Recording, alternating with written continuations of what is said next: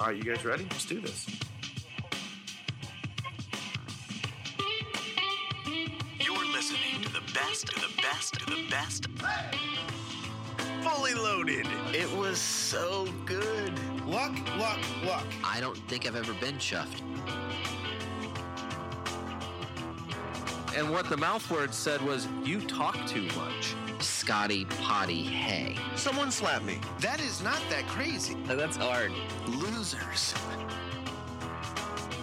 This is like proof of the supernatural. This is not the first goal scored by a hand this month. What? You made your own luck. You win by winning. When he plays, he scores. You're a pouty baby that doesn't deserve to be a baby. He's just a weirdo. Si, senor. I would like the pollo ranchero, por favor. just gonna pour myself another bourbon and just let this thing roll. All right, welcome to the latest edition of the FPL America podcast. This is David Smith. Scott Weeby. Brian Chesko. I Scott, before you start, I don't know if I need to be mad or happy. Okay. I love hijacking things. I had a good intro too. Arsenal lost, but my fantasy team did great. Well, that's good. Mixed emotions off the bat. Oh, of course. You set yourself up to have mixed emotions. You have Liverpool and Arsenal players as an Arsenal fan going into a Liverpool Arsenal fixture. Sort of. I, What do you expect? understood? Yeah. Understood. But uh, look, as I said on the Slack channel, uh, not that anyone cares, but in our mini mini league, for the first time maybe ever, after a week, after a match week is ended, I am in first place. Yeah. I'm saying that not out of pride, but out of accomplishment because it has never happened before. Mark the moment down. It is now marked down. Underst- Yeah, is that no, understood? I hear the. I hear it. I'm It excited is for you, a mark of Dave. accomplishment. I'm excited for you. Thank you. You're doing it with It might only happen one week, well, but it's a, you know what? it's an against the grain strategy. Brian, that's Brian, for sure. just ride the wave. Just no, I was gonna say Just there's- ride the you're wave. not gonna find two people prouder of you uh, for this moment than the two people sitting at the table with you. It's true. okay. It's true. Wait, wait, wait. Uh, group hug. group hug. Podcast group, Group hug. hug. Oh, Scott, all right. I'm sorry. I had to had to get that out there though. I you, this whole episode will be me tainted, randomly spouting out Arsenal stuff as this Mhm. this pod goes along. It does beg the question, though, that I think everyone has to wrestle with at some point, except for Brian, because he doesn't actually have a club oh, that he oh, follows. Okay, sure. Would you rather have your club do well or your fantasy team do well if you had to pick only one? I would have rather seen my club do well today and lose fantasy today. I would I would be last in fantasy all day long if it guaranteed Liverpool trophies. Yeah. There's yeah. there's no question Yeah. about it. Yeah. But sometimes we can have the best of both worlds. Scott to the open, to the official open. Yeah, what was the thing you were going to do? because it obviously is good. I, I- don't don't set this up for failure. I was just going to say, I think a lot of people, maybe even most people, have watched the Hamilton movie by now. And those who have, five times like me, will remember the opening song to Act Two, where we see Thomas Jefferson for the first time. And we don't see him at all during any of the Revolutionary War stuff. And of course, the song that he sings to begin Act Two is, What Did I Miss? That's his, that's his song. And Okay. it's kind of a joke because obviously Sure. he's missed a lot, right? Sure. Well, after crushing two game weeks of Premier League matches and watching all the football I possibly could, Right. I made a strategic decision to go away for the weekend Okay. of game week three. Okay. Planning as the professionally amateur podcast host that I am to catch up and make sure that I was prepared for this podcast Sure. tonight, I went away for the weekend thinking, what could be the worst that could happen? How much could I actually miss? Holy hell. And I come back and I realize there are VAR fires everywhere. Yeah. There's an actual FPL controversy surrounding bonus points. Yeah. There's a Manchester City implosion. Wow. And then there's a FPL America derby There it. Yeah. between you and I Yeah. that I had to be prepared for this afternoon. We are recording this as of Monday night. yeah. There was a lot that actually happened. So I feel like, in the spirit of Thomas Jefferson via What- the Hamilton movie, I could ask the very loaded question what did I miss? Ryan, what did he miss? And the answer is a lot. I was gonna say we should talk about it. Well, we will. should you still have KDB or should you be concerned? How, how do Dave and I feel about Liverpool three, Arsenal one? What do we make of all of the handball controversies going on? More importantly, to FPL, what do we make of some of these weird anomalies we're seeing in the bonus point system that is having an impact Mhm. on our place in our leagues? We're going to get to all that and much, much more. Brian, Let's get to uh, game week three, the first no one saw that coming week of the 2020 season so far. all right. Where do you want to begin, Brian? Well, I just figure we normally would start with the dream team, or if you want to start with one particular match. I mean, I feel like the two no one saw that coming matches of the of the weekend happened yesterday. I do want to start there. Not Highest- not today. I mean, there's there was definitely two ma- two matches that t- that to me scream. No one could have predicted that. Go ahead, Scott. I will, Highest scorer of the weekend, Jamie Vardy in a Leicester blowout of unbelievable. Manchester City. Never seen City look that bad. Let me say that phrase again. Leicester blowout Five to two. of Manchester City. Indeedy, Schmendidi. I just don't know what else there is that you can possibly say in a match where the anticipation was the reverse. Okay, I'm Of I'm this going score. to and largely because it's something that something that I mentioned in a in a article that is available now that you can go back and look at, and something that is common uh, common statistical uh, analysis that was out there plenty of in plenty of places ahead of this match. When Leicester do not have Wilfred Ndidi, they're not good, and they are already struggling they were it's an already struggling defensive Leicester City team and they're coming to the Etihad and you think that this is going to be a blowout the other way and instead it's the worst loss of Pep Guardiola's Manchester City uh, managerial Career. Brian. career. This is the difference. That Leicester team did not have Castagna. that's true That Leicester team wasn't playing Dennis Pratt Prate. okay It's pretty pretty clearly Pr- Pratt. Vardy looked great. But of Um, course, how do you not look great when you look, draw all the penalties? So look, I want to I want to say this right. So Pep's done a really good job. At, Scott, stop shaking your head. You don't know what I'm going to say because you're going to agree with what I say. okay, but then So I'm going to say why it. Pep's not done a good job. Stop shaking Go ahead. Pep has done a great job getting offensive players to his team. Where he has really struggled was bringing in solid defensive players. Vincent Kompany was there before he got there. He did not bring him in. Right. Benjamin Mendy, we thought was going to be this world changer. He started on fire, and then after he got hurt, he has never been the same. No. Kyle Walker is good marginally sometimes. Okay. He, yeah. Kyle Walker is not starting in a lot of other Premier League matches. His center backs, ever since Kompany left, and look, if Laporte's not out there, yeah, Laporte's good. Anyone else that he has brought in and or had has been garbage. Defensively, they have not been good. And so, for all Pep's great qualities, bringing up center backs and getting getting you know positive results oftentimes from their center backs has been a struggle for him. That's definitely been his biggest weakness, and I'm not sure that's arguable. Sure. I think there's actually a, another issue here too, and that is, you know, word is that you know there's a 65 million pound player from Benfica, Ruben Dias, I think is his name, who's going to be coming in. Uh, another chance at redemption for Pep at center back, bringing in a guy. But here it is, another another 60. You know, here's 40 million here, 70 million there, 65 million here. They're they're trying to find it with these guys. Meanwhile, you know, in theory, there's an academy system here. There are players, young players, who are supposed to be coming up through the system, feeding into the Well, parent look, club ready to play. We don't need to linger on this long because the, the flaws are obvious. But when you have clubs like Liverpool, okay, Liverpool got Virgil when no one else was really looking at him from Southampton. Okay, Mhm. I'm not sure why no one else was going after him then, but Liverpool did, right? Look, Rob Holding, Arsenal got on the wicked cheap like three years ago, like for mm-hmm. 1.5 million. I made fun of him a little bit. okay, but you know what? He's not the best, but he's he's pretty good. He's a number. He's a number three center back in a system of three center backs.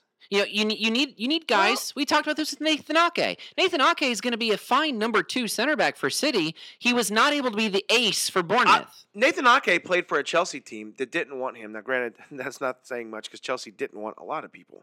Okay, true. we can we can go down the list of players Yeah, that got better sure. once they left Chelsea, uh, except for Eden Hazard.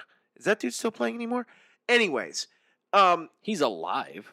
Nathan Ake was on a relegated Bournemouth team. Mhm.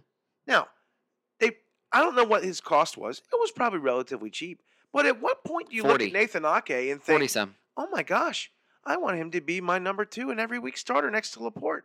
And it's like, when was the last time Laporte was able to string together 10 games without getting hurt? Yeah. So I'm just saying, like, there's Laporte massive. and Ake could be decent. Well, I was gonna say, and I thought there was a moment where even in the uh, in the you know as it happened kind of match review. I mean, there was a there was a, a point where Laporte I thought was coming into this match, which w- is a, a positive sign. He's close. Hundred percent positive. Yeah. So he so but but then he gets He's the he, en- anchor. he ends with zero minutes even in this match, and I don't know if that was just the game was was gone the at that game is point. of hand. Anyways, there's no I just point don't in want to even hear bringing Pep him out, but- I don't want to hear Pep complain about the lack of depth.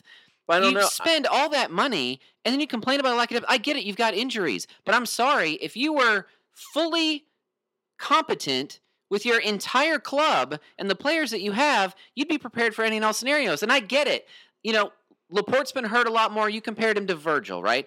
Laporte is a very good number one center back for He City. is. There's no question about he that. is. He just can't stay healthy. Virgil, on the other hand, for Liverpool, has largely stayed very healthy, Yep. and that's been a, a major difference over these last two ish years, right? Absolutely. But that's part of this too. Certain clubs have issues with injuries that other clubs don't have, whether it's the players that they've signed who are injury prone or something that's going on with that club and the way it does training and, and everything else. Like, that's unfortunate. Sports are cruel. And that is unfortunately a part of sports, and you have to deal with it somehow. And Manchester City, with all the resources that they have, including the ones that they've obtained illegally, Oh, boy. Here we go. You should be prepared for any and all scenarios. All right. I- now, go ahead. Well, no, I was going to say, I thought that p- after this match, I think there was a question of what, what Pep's reaction was going to be, and it seemed to be a more. I think the the way it was described, at least in you know, BBC and elsewhere, just that the complaint was more about the. It was body language. I think you could you could say that, but I think that it had a lot to do. The way he described it was like they were playing well, and they lost the belief once they once it started slipping away, they lost the belief that they were playing well. So he said even at halftime, it was you're you're getting into positions like they've scored on a penalty. You like they're they're not necessarily beating you. Uh, you just need to be patient, and it just fell apart. And and like uh, Darren Fletcher, uh, former player Darren Fletcher, wrote. I thought he had a great analysis at the end, just to say there were so many players that are out of their natural position, Mhm. and they were all attackers. All the attackers were playing. At least KDB, Sterling, and Foden were all playing in places where they are not necessarily the most Sure. comfortable. Yep. So it's it was That matters. Right, and so that do, that doesn't help. And then at the same time, defensively, you know, that's that was the other thing. There's plenty of experience back there. It was not a matter of experience. They just played like they had never, like they've never, never they've never a- known a each other forward before. run forward Right, before. Like they've never, or that they couldn't control. I thought Robbie Earle had an amazing tactics session on NBC Sports Network. You can go find it, just showing how they had no answer for Leicester players running through the center channels. I mean, all the like Mendy, terrible. Kyle Walker's foul, to, you know, fouling Vardy on the first penalty. It was just clumsy. Yeah. It wasn't necessarily a brutal penalty. It's just that they had no answer. Like they they shifted out to the wide men every time. And once they shifted out, Leicester immediately hit them behind coming in behind through like through the middle into the box. And that was what that was where they did so much damage. I, I mean, it just seems like that's the question. Like, what do you do with this now? All right. And that's what, i- is that's this what is to, this a is this a the is this Pep experiment run its course? I mean, is don't that where know. we're, is that where we're at here? I don't think so. I- I think this, and we need to move on. But look, this is one thing that this podcast will always do is we will talk about the games and we will talk about fantasy as well. We will get to the fantasy in just a second. But I do think this: what we're seeing is a complete locker room lack of leadership. Hmm. And I'm not, and I'm talking about from the players, not from Pep. Pep can say all he wants, can coach all he wants, but when you lose Vincent Kompanys and you can't really replace him, Sergio Aguero's out two months, David Silva has gone. I mean, you start going down the list of leaders. Sterling doesn't have the makeup to do it. No, no. KDB doesn't Kev- seem to. Kevin De Bruyne doesn't Mm-mm. either. So there's just a lot of like, Well, and Fernandinho is the closest they had out there, and and their captain got snapped off. At I was going to say he subbed off early, so, So now you have a mad captain. I'm saying Mhm. there's locker room issues. And so yeah, it makes you wonder, do I think that that City over the next few weeks is just going to be horrible? I don't think so. But I'm telling you right now, things don't look great. And and Yeah. now look, I lucked up this week. I had Mahrez. I had Mahrez from the beginning of the season and and and so I walked into 12 of his points. So somehow he's still even with all the goals, even though he had a goal, an assist, an assist from the corner, and he ended up with 12 points. And I'll take it. So, are there any? You have Mahrez. Do you have any other city I had players? the Bruyne. Okay. Are you selling either? So I'd like to get a Aubameyang back in my squad. Really?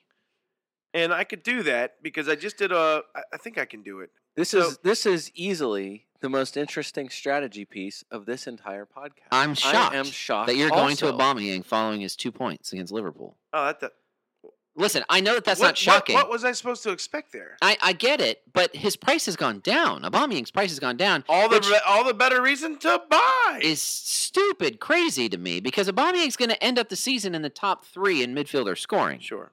So I don't know. I don't love getting rid of De Bruyne, and, and, and that's who that's who I did one for one last week. Now look, I've done okay to start the season. I've taken minus fours the first two weeks. Mhm. Okay, and neither one of them technically is paid off. My transfers this week: De Bruyne and Aubameyang, Podence for Saint Maximin, and then Podence doesn't. Yeah, play. we'll get to that in a minute. we'll scratch that. We'll get to that. But bottom line is, it didn't pay off. Mm-mm. Like I, I would have been better leaving it as it was. But you are thinking about transferring out KDB. Um, I don't love that, but it, it, it goes because because he he's he'll be one of the top three midfielders in scoring all year. Agreed. Alongside Aubameyang. I think Aubameyang will too.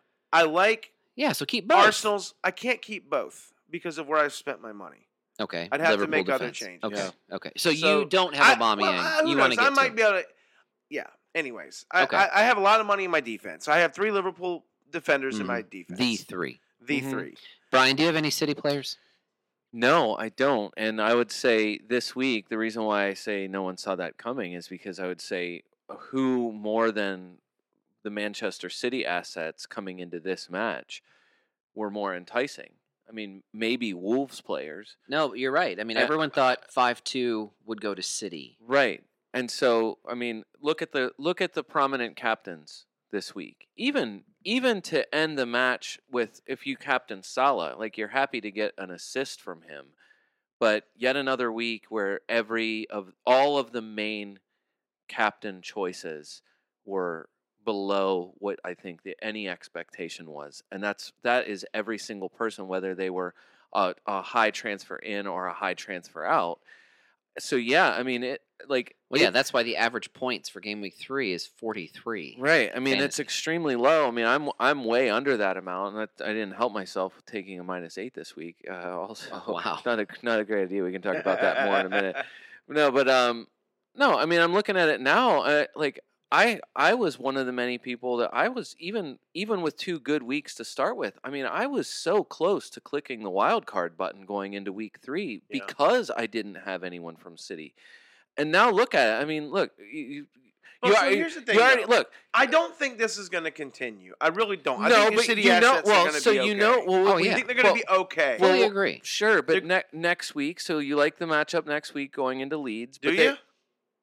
Yeah, 4 3, 5 3. Who knows? Right. And I don't care who which knows- side I City's mean, no, on in let's that. be They're honest, going to no get one's goals. playing def- city defensive players. No, no, No. one's playing City defensive And players. no one's but, playing Leeds defensive players. That's But correct. well, but uh, what? But I mean, Leeds obviously they a little more concerted effort this week. They tightened up. They're not, I mean, they're they're going to lose that one of their most important creative guys, Jack Harrison, ineligible to Play City. uh, to play against Manchester City. But look, I mean, KDB playing as a number 10, you know, he's f- five touches, no shots in the box this week. uh, against against Leicester. He had you know at least two, including his penalty against Wolves. He was way a little more active in, in the box last week compared to this week. No touches or shots in the match for Phil Foden. I mean, uh, price went up going into the week. He not he gets nothing, creates nothing, subs off early. Sterling his usual active but ineffective self going into into this match. I mean, somebody for me, I was about to wild card, and now I'm looking at it and thinking like, do I, you know, I I have Son on my team. I have the question mark around uh, also around Podence going into this week as well. Like a, a, a day ago, I thought, man, I really should just click wild card now, and then City kind of does this, and so now I feel like there's way less of an urgency for me Mhm. to have them going in, even in a good matchup next week, just because I feel like there's a little more uncertainty here. I did pull the trigger on my wild card after I caught up this weekend. So wild card is active. Oh wow, that's big news. And KDB is in my squad. He was not, and I am bringing him in as of right now as part of my wild card. That's how confident I am that City will recover. You know, you know what I realized? KDB went up a tenth. He did. Aubameyang came down a tenth. Their Yeah. difference is 0.3. That's great. Like that's an easy move. I thought that move was going to be harder if I wanted to make it. Yeah. When City's bad, they're really bad, and when they're good, they are really good. And that's why I think that selling your City assets would be an Well, what I was going to say, I mean, just to go back to the point of playing, you know, players playing out of position. How, what what different lineup are they going to? They'll run the same lineup next week. Jesus is presumably out until at least the international break. There's no sense that Aguero is is close to a return to to. I, I mean, is he training? He's probably training. Whether he's close to a return to the actual actual pitch time in game, you know, game shape, he probably isn't. So you're going to get more of the same. Maybe maybe if Laporte is back, I mean maybe Laporte is game ready at least for 70 minutes next week, you know, hopefully he's back. That changes take it. things. Do we need to say anything about Leicester here? yes. Yeah, a lot, and we need to go through it quickly because there's a crap ton of other stuff we got to get to, and I feel like we short. We're gonna short Leicester here. I want to go Va- ahead and give me a mea culpa. I want to give a mea culpa on multiple things. I thought Leicester would be bad this year. I This look- year. yeah, Okay. I, I honestly didn't. Th- I th- would probably would have picked them to finish outside the top ten. I don't want to get into why my logic said that, but uh, I feel like that's that's a wrong decision. well, keep in mind that the start of seasons is when Brendan Rodgers is amazing. Uh, maybe. So, anyways, it's the ends of seasons. I, I love I that are love not so multiple great. things, but Are Vardy? You, yeah, I was going to say, are you rushing to buy Jamie Vardy? uh, no, I can't get there because of where I spend my money. You don't have to go to. does You don't have to get to Jamie Vardy. You can, and that would Um, be fine. I, I tell you who I think is more valuable than Vardy, sort of, is Castagna. He Okay. has shown in the games. I mean, he has a, a 14, 9, and a 4. He contributed again here. Yes, and uh, that's again my point. That dude is good, and he's he is what uh, he's like the new Dina.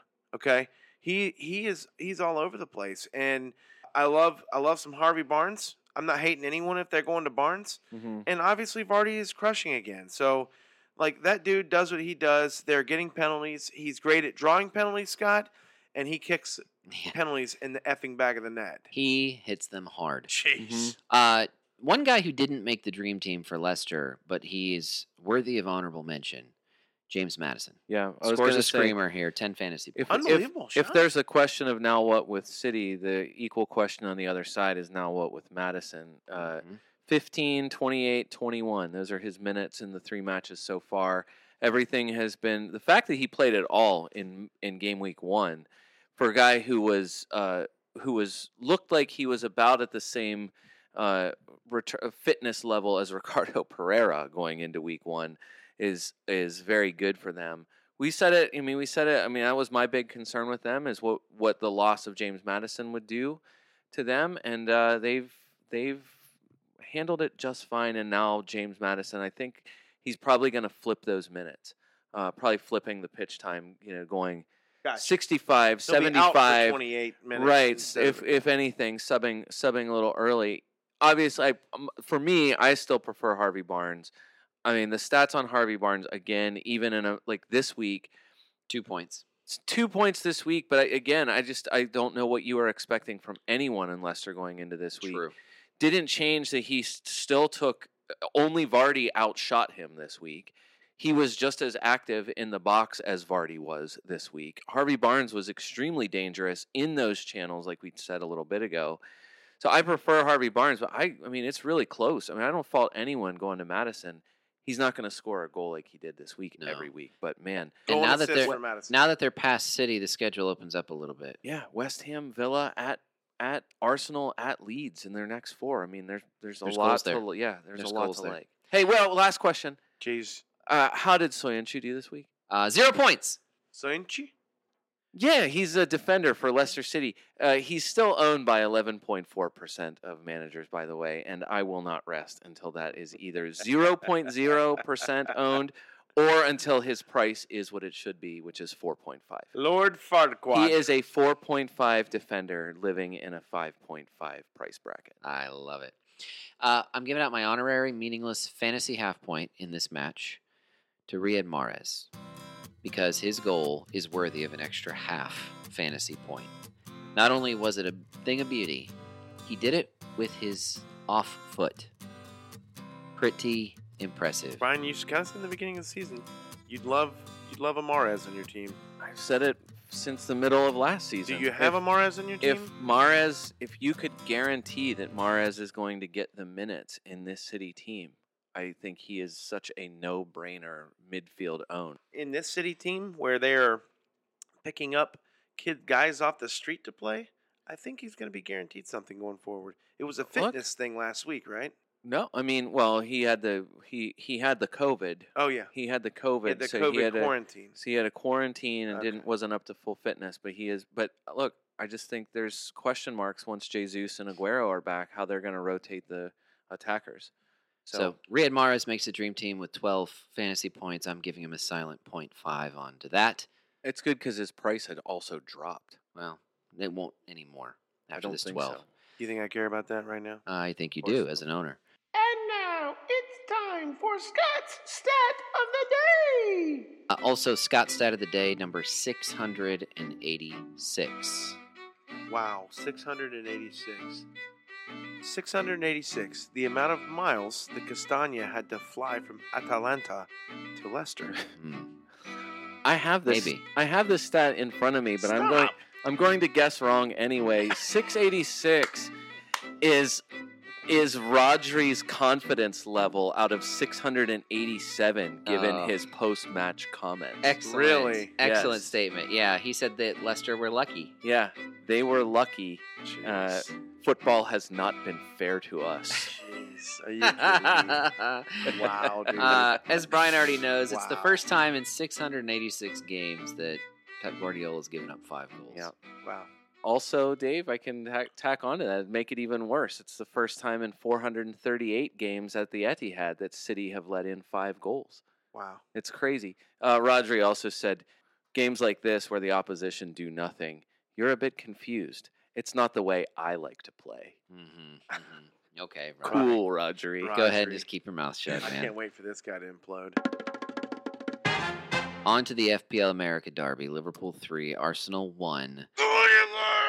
That was important, though. I feel like that's an important thing to talk about. Those those key assets. Anyway, Absolutely is. Andy Robertson makes the dream team with 10 fantasy points, continuing to be the high Liverpool defender scorer. Uh, F FYI, for those of you keeping track of this kind of thing, Andy Robertson has again put in more crosses in a match than Trent Alexander Arnold. Outcrossed him 12 to 9 and is outcrossing him for the season 33 to 26. Ryan, didn't you say that this was the season where, like, it I- was Robertson two years ago, TAA last year, I- and then my- maybe it's Robertson's year again? Look, I'm not the only one that pointed this out. I just thought that I thought that the ownership, I mean, I wrote this, that the ownership discrepancy seemed enormous considering what we already know of the last two seasons of these players. And and and I think more than that was the end of last season for Andy Robertson.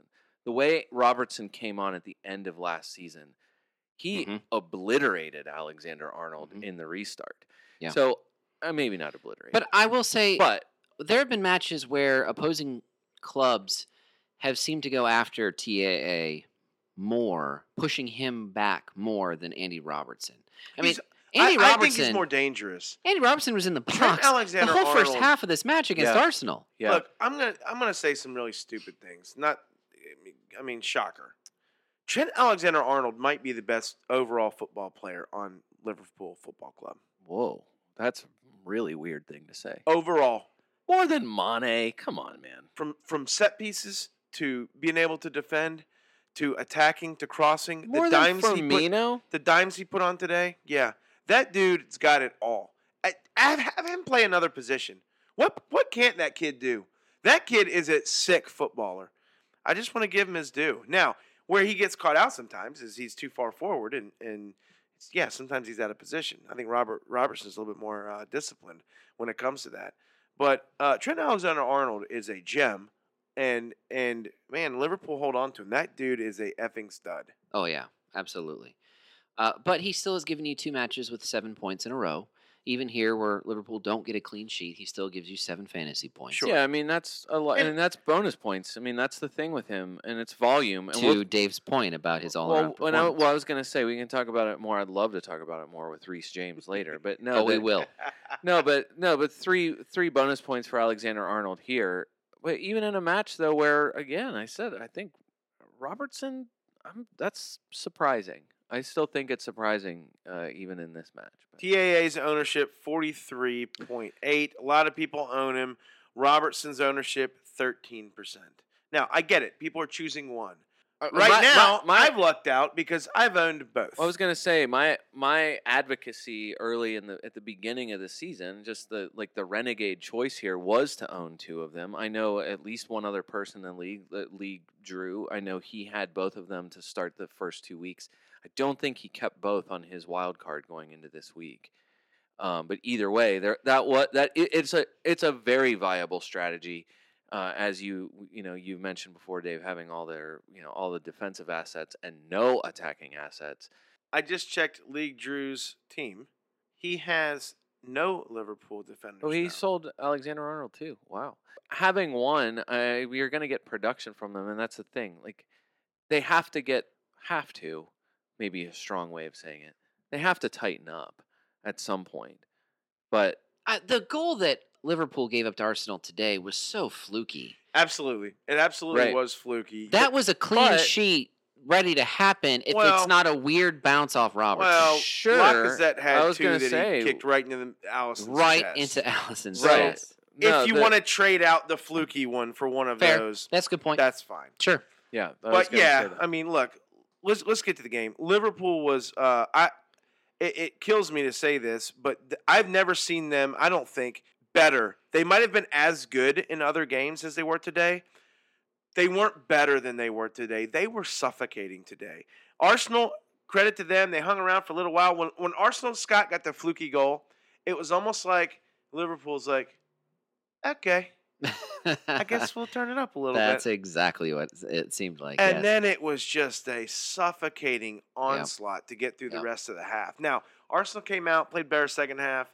Uh, but but look, credit to Liverpool. There was some shady shit that went on against the team. But I want to say this before I complain about any of that. I wanted this to be said first. Liverpool deserved to win that game. They were the better team. They're the more talented team. Even if what I'm about to say doesn't happen or does happen, I think Liverpool probably still wins the game. Mhm. That being said, Yeah. Where did VAR go today? I saw a ball scored into the net by Diego Jota that brushed off his arm. Now look, I agree. In the world, I don't make the rules. I just follow them right now. sure. You As want the consistency rules with them. change, we follow the rules. As of this past weekend and other the first two weekends, if it brushes by an arm and grazes a hair, it has been a handball in almost any position. It's not quite true, but I, I get your point. Almost. I get it's your point. close. I mean, Anyways, bottom line is it doesn't even get looked at. Okay, that's my point. sure. Like at least look at it. At least look at Give it. us and the go, nah. illusion of At least a yeah, review. At least look at it. The other thing was Mane and Tierney going for the ball. Look, Mane is a really tough player. Has he been on the giving end of some vicious fouls in the Premier League? Yeah, he has. Ederson about lost his chest one time with a foot through the middle of it. Mane, when he wants to, can get flustered and can lash out. You're a little low on that one. Yeah, seriously. uh, That- that- that's you're, you're asking for a fight right now. Mane is an awesome player. Wish he played for my No, team. just that he kicked through his face. Was it his face? yeah, it was, it was right in his Oh, face. okay, whatever. It's even worse.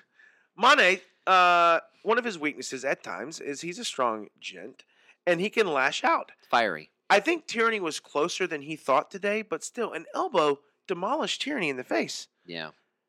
And he was given a yellow card, but VAR didn't look at it. Like, like a striking move to the face of another player should at least be looked at for misconduct. Scott, give me the illusion.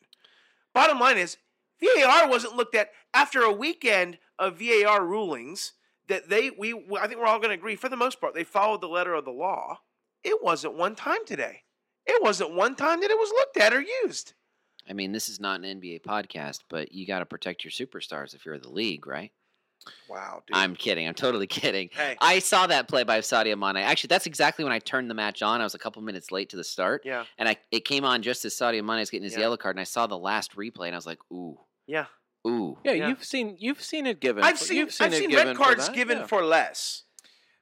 Yeah, I mean, but that- whatever. Like I yeah, get it. that- I get it. I'm with that, you. That might have I- that might have changed the match Oh, a little oh, bit. 100%. We saw it last week when Mane earned a red card from Christensen. We saw it change the match Yeah. against Chelsea, right? Yeah. I mean, 100% that would have changed the match because Yeah. Mane was probably Liverpool's best player for at Right. least 45 minutes of that match. I was gonna say, Mane grinder, man. Still still better than Salah again. Out, but out- not in fantasy. Yes, it was. It- maybe for this one match, but for the season, Salah still got three more points overall. He's outscored him two weeks in a row, and it was Salah's hat trick that got him ahead in the first place. I Yeah, it was it. not- penalties. look, I, mean, I get Let's it. don't brag on penalties. We can't brag. Points You- are points, Dave. Points Right. are points. Points I are cannot points. argue Look, that. This is exactly why. I mean, this is this is exactly the same thing that's going to happen all season long, as long as one of them d- outdoes the other one, and it's going to be like this. So it's just Mane's price is dropping, Salah's is going up. It's the it's the opposite way that people approach this thing in most cases. The market is moving too slowly to keep up with the swings between the two guys. There's no doubt about that. Mane looked the better player today. He was in the much better positions. He he, he had there's that one play. I don't remember when in the match it was, but he dribbled through like four Arsenal players. It was incredible, and you know then just it just fizzled out a little bit at the end. He was by far the better player. There's no question here. But if you have one or the other, you're still looking at the overall points. I mean, you could have both at this point. I Salah say, is I- first, Mane I is want, third. I want both of them.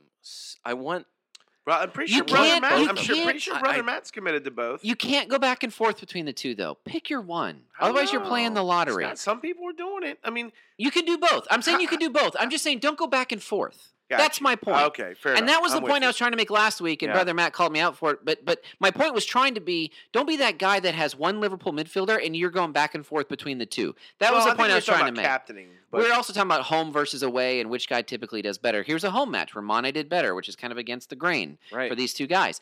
But regardless, either pick one and stick with him or go with both. I can't begrudge you either move. All right, so obviously Liverpool assets great. Uh, Arsenal Lacazette. I want to throw this out there, Brian. Seven, seven, seven. Scotty, he's doing your Callum Wilson from last year. He really is. And is anyone paying attention? The only difference from Callum Wilson last year and also Callum Wilson this year, bastards who sold him, is that Lacazette's price hasn't gone down yet. I Not uh, enough people owned him to start with. Lacazette, we have no choice but to rethink this. Uh, not just the only goal scorer, easily their best player again. Uh, only he and Ainsley Maitland Niles managed a shot in this match, and Lacazette had three of the four. Yeah, he's Alisson's chest away from a brace. yeah, you know it's true. Uh, the other thing and that I tell you what, when he, he got subbed out, not because of performance, but it, wa- he- he's gas. I mean, he usually he rarely plays the full ninety. I was going to say, But he was uh, he was upset with himself. Do you like this? I think so. t- So two like a season and a half ago, I think the feeling, at least what we talked about, and the way I think most people saw it was, a happy Lacazette is better in this Arsenal squad most days. You you'd prefer Happy Lacazette right. starting Right. with Nketiah coming off the bench, Right. Nketiah starting the cup matches. Yeah. Which they'll, you know, they this this rematch, there'll be a rematch on Thursday of these two. I forgot about that. Right. So we're gonna probably assume you see Nketiah starting on Thursday, Yeah, and that's what will. I'm saying. So uh, uh, we've now been forced into looking at Lacazette. Right. No one wanted to, but now you have to consider this. Three, three.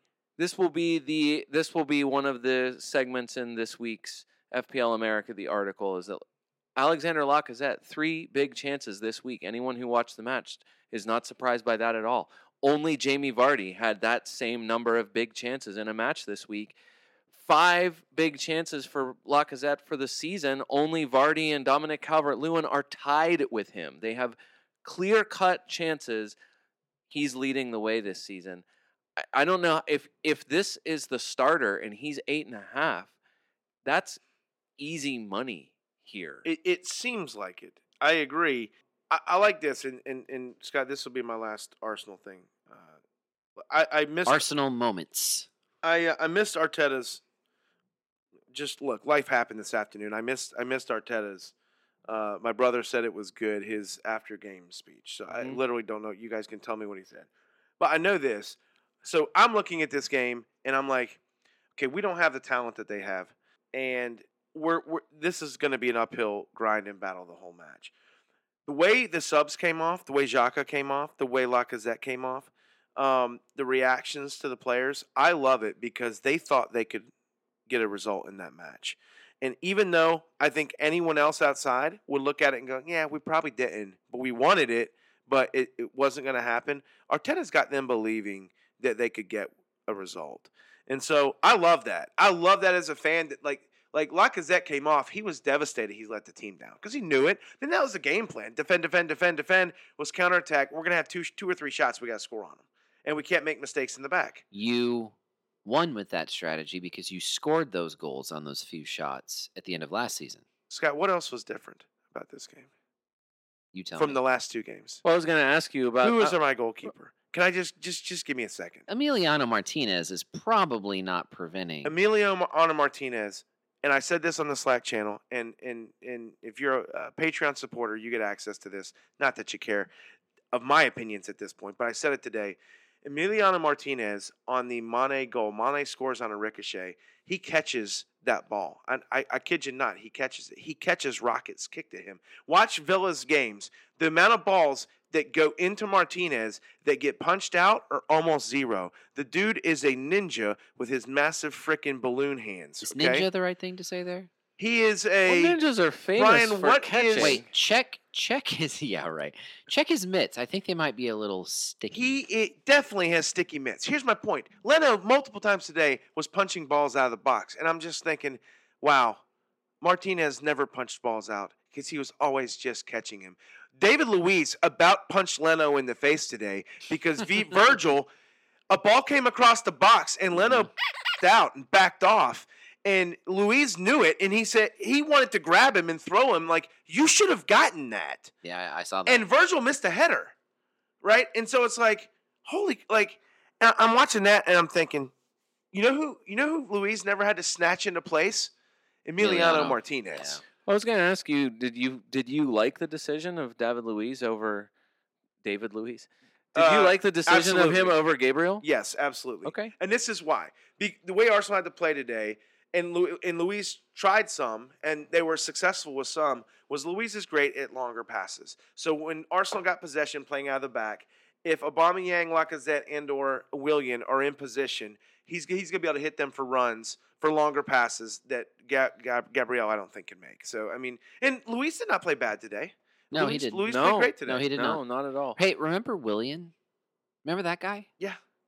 What? Well, now hold on.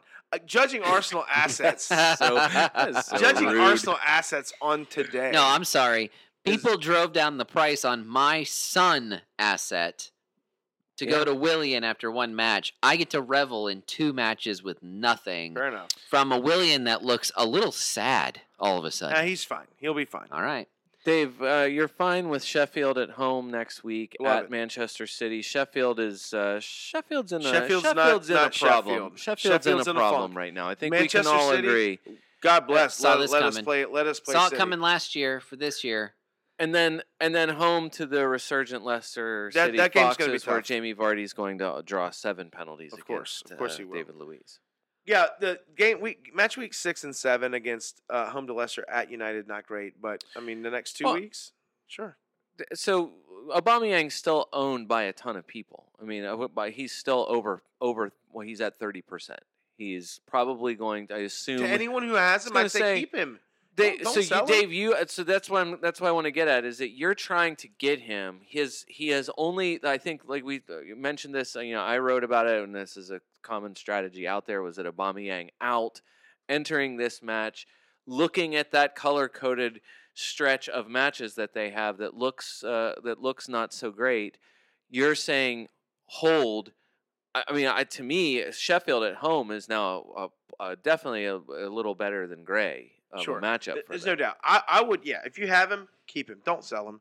Uh, I am trying to figure out a way to get back to him. I, I, I want De Bruyne. Let's just call a spade a spade. I want De Bruyne next week after them getting demolished. Yeah. This is gonna be a tough week of training. I want De Bruyne next week at Leeds, who they're they're you know Leaky. they're leaky. Yeah, leaky Uh, Leeds. By the way, I watched Leeds match this week. Uh, I am I'm ready to declare Leeds as my second team. Oh wow! I'm I loved watching them. They Hmm. are a lot of fun. And my sub my and Scott, you haven't asked me this. I'm just gonna tell you anyways. I think this week I'm bringing in Mr. Score a Lot, Patrick Bamford, hmm and sending out Callum Wilson. You kind of need to. Uh, it's, it's and we'll get to and, and maybe we can move right into the Wilson. The- I mean, I just don't. know. I mean, other than those guys, I don't really know who you're owning. You're probably. I mean, beyond the, the defenders for Liverpool, I, ju- I don't think there's any other assets for for Arsenal that you care about, right? No. No. All right, Scott. Let's move into uh, Spurs Newcastle. Is that fair, or did, did they when play? does when does he drive this car? Why don't you let him pick what's next? He wrote That's an. not he that's wrote, not his job. He wrote an agenda down. A- am I Dave. right? Am I right? Uh, no. Oh shoot. Okay. All right. Uh, that was like three matches away, but now it's the next one Spurs Newcastle. so this one had its share of controversy. Callum Wilson, our favorite Newcastle forward Sure. to put into our fantasy lineups, Sure. does give you a return thanks to a late handball penalty called by VAR slash the referee, thanks to a VAR review on Eric Dier. Wow. I'm okay with that. Can we just talk about the? Okay, I'm I'm just going all in with this. Since just- you just you go. you did this, Dave. Now I'm going all in with it. All right. I have zero problem with what's happened so far in the league. I'd be open to a change on the handball rule. That's perfectly fine. But this is not a VAR problem. And so far, what's the one thing that we need more than anything else? I'm going to answer my own question, Dave. Consistency. Mm. And we have come pretty close to having it be consistent. It's been consistently handball, but it's been pretty consistent. It's been very Yeah. consistent until tonight. And Until the end of the Liverpool Arsenal match, when it ball clearly hits off Jota's hand on Yeah. his way to scoring the goal. And it wasn't the only one, and that's true. I mean, it definitely is a consistency thing. It's consistently insane. I know that. It's so consistently insane that every manager that that is in the league is speaking out against it. And every Scott, club, every club's going to get burned by this I at some can't point. Right, and that- I this- can't say that what you said wasn't right. Although I agree with Brian and the managers, it does seem insane. And, And I'm allowing for that. what did you come up with before this pod started about PGMOL? I just know that I came in at- towards the end of the discussion on NBC Sports here in the United States. They had their pregame studio crew talking, and there was a, a media report that they were discussing about PGMOL coming out and saying there's some interpretations here that we want to to to to, to tighten up a little bit with the handball rule, the handball law. So then the debate was: Are we going to see this even starting today? affect some of the calls in some of these matches. And when you complained to me then, You then Pre-show, might have started today. I said, well, maybe, maybe not, but I do know that this was discussed and seemingly that that might have had you know immediate effect. In theory, they're not supposed to change things until every club's played the same number of games. and every club's had the chance to be prepared for the new rules. But listen, some of these balls, like okay, this started with Spurs Newcastle. Eric Dier, did he have his hands over his shoulders? Yeah. Did he have his hands up in the he air? He did not have his hand Uh, over his shoulders. It he, was. It wasn't over. it his was shoulders. out It in the way you would jump if you, somebody nudged you in the back when somebody heads the ball into you from behind.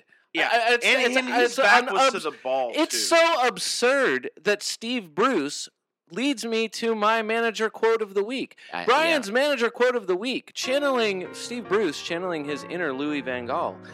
It's ludicrous. I am not a big lover of it. We saw Roy Hodgson last night. It's a nonsense.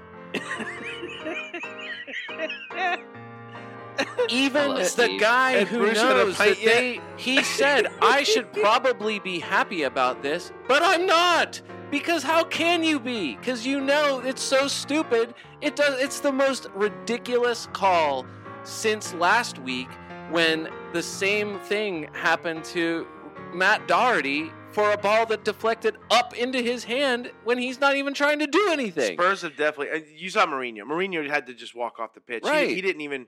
I mean, He didn't wa- wait for the end. no. He, he probably as he the- probably found Bruce later and said, "Sorry for. Didn't mean to disrespect. I had to get out of Well, there." Steve Bruce understood. It sounds like Sure.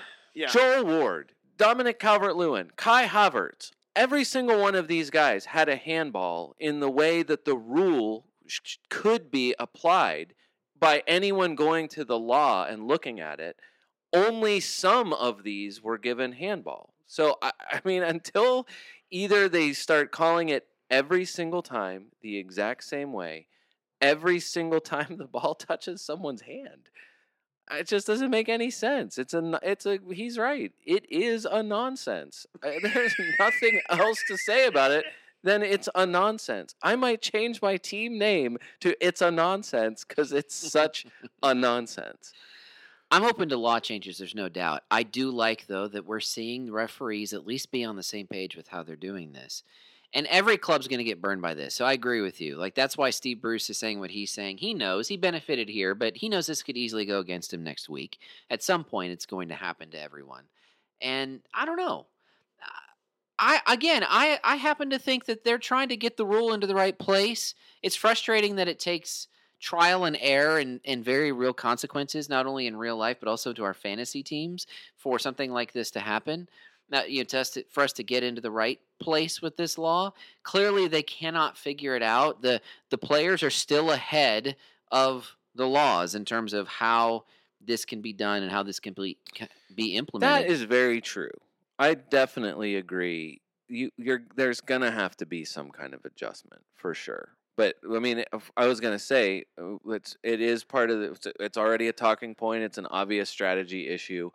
Do you just load your team with penalty takers? I mean, is that? Yes. I mean, really? I mean, at this point, Right now, I mean, yes. what? Why not? I mean, that seems like your every match has the capability now of having a, a handball in the box that wasn't there a, a, ha- a s- half a season ago. There are reports that referees are unhappy with this law too, but they're also restricted to what is being required of them. There, there's not a whole lot that they can do. They've got to call it the way they have to call it. Fantasy players this for match, Spurs. yeah. Who's relevant? Well, it's first of all, you have probably the most significant major injury of the weekend uh, happened in this match. Son leaves at halftime, a shocking tr uh, substitution. Find it only to find out that it's a hamstring that is significant.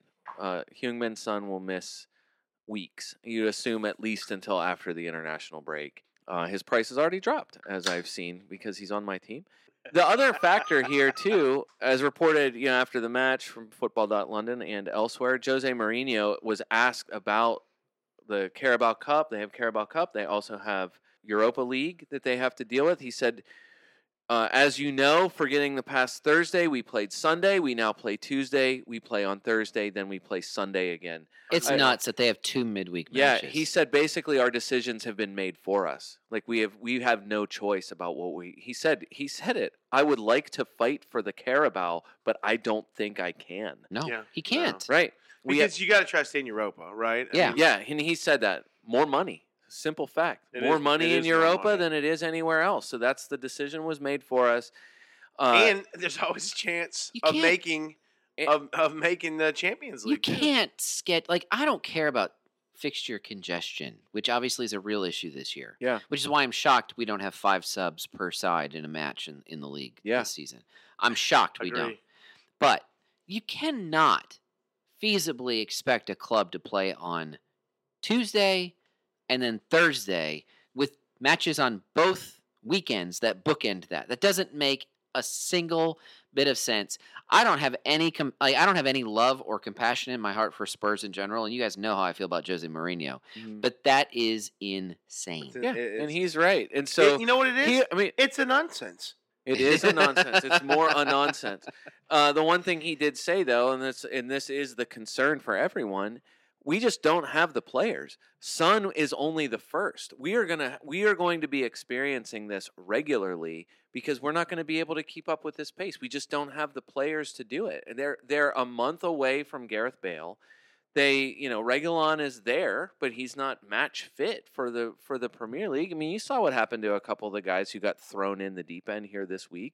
New signings that just jumped in, and it's kind of like there's no time to adapt. Harry Kane, uh, to me, I mean, we talked about Callum Wilson. If Callum Wilson's probably not going to take all the penalties, I don't know that he's the first choice penalty taker. Matt, well, Matt Ritchie, right? Well, we think we think Matt Ritchie might be. well, he would be, but he is now injured. So Matt Ritchie probably First appearance of the season, first injury. Probably- season. Should hold on to. Well, but he Wilson. dislocated his shoulder. I mean, that was rough. I mean, it was just he jumped into Doherty, and Doherty's bigger than he is. It's just this. I mean, he landed weird. There was no, there was nothing else to it other than Ritchie small, Doherty big. That's really it.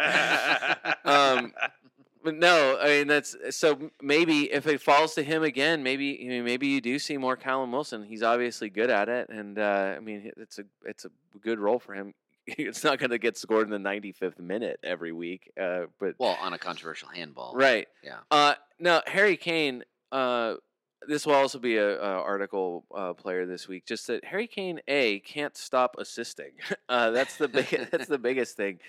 But this um, this match was the this was an old an old Kane performance. Uh, not just the primary forward player. He took eight shots this week, five of them on target. That was by far the most of anyone in the week in both in both instances. Seven shots on target for the season, most in the Premier League, tied with Dominic Calvert-Lewin and Harv, Harvey Barnes. That's awesome. I love that stat about Harvey Barnes. Most shots on target for the season, but Harry Kane. I mean, that's you don't love it that he got five of his seven Hey, on on target in this match. Darlow. Darlow had a nice game. Darlow, yes, Darlow was yeah, making for some sure. Uh, look, we uh, look, Son. We, I think that by, by halftime you might have had uh, two hundred thousand more Son owners if he doesn't hit the bar, a- and and scores a goal. I think people would have transferred him in at that exact moment. Uh, Son owners extremely unlucky here. Instead, he gets hurt, subbed off Yeah. at halftime, and that injury was the trigger for my wild card.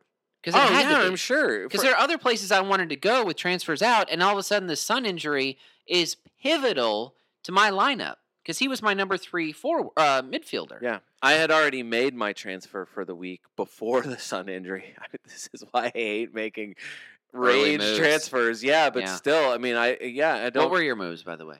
Well, I'll talk about it later. It Just Okay. that, just that. Harry, look, if Harry Kane is going to play the important matches, uh, whether or not you see old Kane in future matches, I don't know that you're necessarily going to.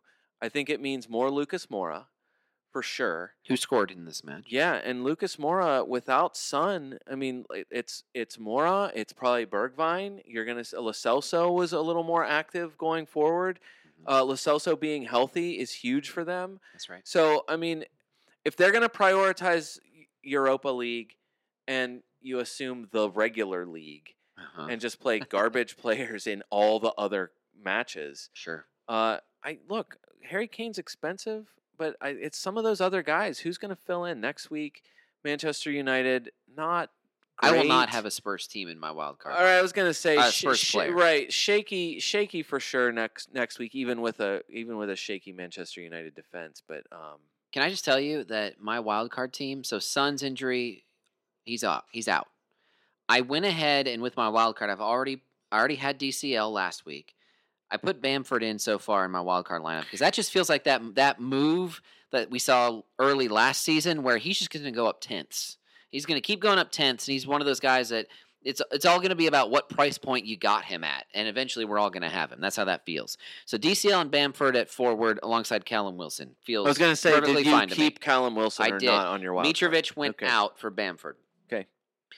Currently, I've got Aubameyang, KDB, and Salah in my midfield. Yeah. And I've got TAA and Castagna in my back line. Okay. With Tyrick Mitchell and a couple of four or five defenders that I love, Kyle Walker Peters and Tariq Lamptey. Yeah, I great. love what I've got so far That's in really that good, squad. Scott. It's good. I mean, I'm looking at it right now, and I'm like, because I, I was thinking about taking another minus four this week. 'Cause I'm looking at my transfers again. Not that anyone cares, but I'm. I'm Did you wild card already? No, Okay. no, no, no. I, I have not. You know, I was talking about bringing Aubameyang in, but I thought about this. I'm like, well, I really want to get to Bamford, but I was going to do it at the expense of Wilson. So I thought, well, maybe I'll do it at the expense of Keinan Davis, who's not playing at all for Villa. He's a, my four or five guy. So I had a little Yeah. bit of money in the bank. So I, I, I went to Bamford from Davis, but I, I needed 0.3. I had to make one more transfer. I could go from Rob Holding to Jimmy Dunne, Brian. Save Yeah, Jimmy Dunne and go yeah, to Tyrick we Mitchell. Can, yeah, I already can- have Mitchell, We can Ah, talk. Yeah, we can. okay. talk- right? So I already have Mitchell. Is this our bridge into Burnley, Southampton, or is there some other? wow, what a dull match. We shouldn't talk about that this early. Okay. But go ahead. Let's just Jimmy through it. Dunne. So Jimmy Dunne, yeah, it's worth. It's. I mean, I said it. I You said last week, don't go get Jimmy Well, Dunne. I did. I said don't rush to get him, thinking that James Tarkowski was was he played midweek, and I think that was the the immediate thought was Tarkowski was close enough that as soon as he's back, you're not going to see Jimmy Dunne. Now, uh, Tarkowski reportedly likely to join Leicester City. That's the big. That is they're ready to make their final offer. Wow. Forty million for James Tarkowski I wonder who going he'd to be Leicester, taking the place of, Scott. Leicester City. Who could it be of Brian. all the players? it's not Soyuncu. No, it's Jo- it's Jonny Evans. Yeah. Um, Um, no, but Tarkowski probably likely going to Leicester uh, if everything goes the way Leicester wants it to, and probably the way Burnley wants it to. so That's a one lot week of money. later, you like Jimmy Dunne. well, just that Ben Mee isn't anywhere close to returning to the field yet either. So I- Listen, there is no reason. Sean Dyche, what's the one thing he's saying anytime someone puts a microphone to his mouth? What's the one thing he's saying every single time? the F word. No. Well, probably. Probably. But in what context? His we poor- need what? we need new signings. Players. Yeah, we need players. players. Why would you sell arguably your best player? The only way, the only reason why is because you can get forty million pounds for him and then invest that into other players. I, I mean, mean- that really is the only. That is, it's, it is, it's West Ham. It's the reason why West Ham is furious that they sold Grady Diangana and West Ham ownership is like, who cares? That was a lot of money we just got for that guy. I do that again tomorrow. And meanwhile, Diangana is doing extremely well, and all He the is. fans are furious. We'll so, get to that. It's, No. it's that's valid. Now now now Burn now Sean Dyche needs to hope that the the chairman and the board turns that into what three Burnley that's what- quality guys. Right, Burnley type guys. Yeah. Uh, no, I just think you can. You're gonna be able to eke one or two more two pointers out of Jimmy Dunne for for four zero. I mean, honestly, what do you expect from them? They can't keep a clean sheet at home against Southampton, Yeah. who has struggled. Danny Ings got the goal. Yeah, and and just as a extra pin in my balloon this week, Che Adams with the assist on the Ings goal. It was perfect. Yeah, but Che Adams still looks not worthy of the Premier League. No, not quite ready for sure. Uh, a lot of potential. Uh, the reason why he's subbing off early, good enough to not have Shane Long be in there, but not quite, uh, not quite Ready the to guy. do much? Yeah, not quite the guy yet. So I understand that, Yeah. but um, no, Ben Mee probably. I, I assume back. He's he is tr- training. He's on grass. I love that. he's on the grass. He's on grass. Listen, Uh, I'm, no. I'm getting ready to do some grass. I just think Ben Mee ready. You probably by the international break. A lot of these guys who've been. Re- It's not a terrible matchup next week against Newcastle. It's at Newcastle, but this Burnley team, I don't. I whatever 4-0. I'm not going to complain. Yeah. I, I need a 4 guy who's playing. Hey, That's what I'm look, getting. Che Adams and Danny Ings. Eh, I mean, Che Adams gets a, an assist here, but Danny Ings has dropped in price. He's eight point four. I mean, this is a that's a, DCL Bamford. That's all you have to say. DCL and Bamford I- have I- gone up multiple tenths. The only guys who have done so, that's everyone's forward line. And you've got to get on it. It, it. This feels like the Pukki Abraham I early last season Good duo. call, Scott. Good call. DCL and Bamford are the reason. You're going from Ings to DCL, period. DCL's already gone up six more figures this week and transfers in. Sure, but I'm just saying you've gotten other than week one, you've gotten returns from Danny Ings. Listen, you're talking to the guy who had Callum Wilson last year, and he kept giving you points in points in every week the Sure. first few weeks of the season, and my and I lost money on him. It's the same thing. It's all about what the market wants, and you know what? I still hate it. I hate I was it. gonna say this is shocking talk coming no, from I'm the guy learning. who, this is me learning. hates the market. I hate the market, but you know what? it's part of the game. I can't beat it, so I have to join it. yeah. Well, So guess who's in my front line as I sit here? DCL and Patrick and Bamford. Yeah. Has to happen. Yeah. That's so funny because I I'm so I feel like this is the first season so far that I've you know I've cared less about the money and I keep looking at the the players and I just think Danny Ings he is doing this. There's no reason to get rid of him until he gets hurt. Do gets you hurt. own him? no well Why the- not? Because I didn't own him to start with. He was no pri And he's he, avoiding negative fours, Dave. he was no priority for me. Where's it- avoiding fours getting you? Oh wait, he got the negative eight though. He's no, so than- th- well, and so I, I did can avoid the negative No, I can say it in this match. I mean, Che Adams was in my team. He was a he was a he was a preseason darling for a lot of people. I love the look of Che Adams at the end of last season. Again, I I talked about him in. I, I should have read my own article before I made my move. I, I got rid of Che Adams largely on market forces. I didn't want to lose a tenth on Che Adams, so I made the swap on a minus four from Che Adams to Alexander Mitrovic to play the matchup. sure. It, it was I, between I kept Mitrovic against Villa. it was it was Mitrovic or Chris Wood. I mean, it was a strong consideration for me for Chris Wood going into this match. in the end, it doesn't really matter. Right. It ends up being an assist for Che Adams and a and a two Yeah. for Mitrovic. So I Yeah. mean, it, it ends up being a net of like minus six for me just on that one move. I want to be clear though. If you own Danny Ings, you have every reason to keep him. If no, he's healthy, keep him. Oh my gosh, yeah. they the schedule for uh, look i said this a while ago the, or about Che adams at the end of at the end of last week the southampton schedule here stays very good Yep. there is nothing about the southampton schedule that you say i need to move on from danny All their bad matches for the first half of the season are just they're spread out. Yeah. So you're gonna want like I've got Kyle Walker Peters and he's still in my squad even as my wild card is active. Why not? Um, the one thing that could really the uh, similarly uh, what I thought would have happened to Leicester with Ndidi, if Moussa Djenepo gets hurt for Southampton, they're already down Nathan Redmond right now. Djenepo is so good going forward for them. An amazing real life player Yeah. not a fantasy asset, but if they lose the if they lose what Djenepo brings to their attack, I think that is terrible for them. If if Djenepo could get the precision of Sadio Mane, he would be amazing. Yeah, He's for just sure. lacking that I- little no, bit of I- finishing touch. I just I mean just for guys who are danger, everyone needs a he is. danger man and he is a danger man for them. They really need him to stay healthy. Last thing on this match, Burnley did sign a guy, four point four in fantasy, Dale Stephens. Oh yeah, Dave, your guy. He played in this match. He He started in this match. He's a trusted asset for Sean Dyche, the perfect He is the perfect Burnley the- player. say, very much on brand. for That's Burnley. The Burnley brand. Uh, all right, where I wanted to go before that match and the Spurs Newcastle match. West Brom Yes. 3, Chelsea 3. Callum Robinson says, Mason Mount, I see your 12 and I give you 13 fantasy points. Both of them make the dream team. Tale of two halves here. Callum Robinson, uh, Don't go get him. Obviously an early substitute risk, but why not? Why?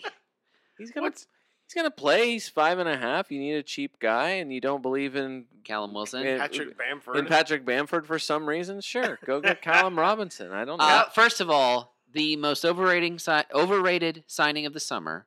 I called this before the season started. You two gentlemen know this.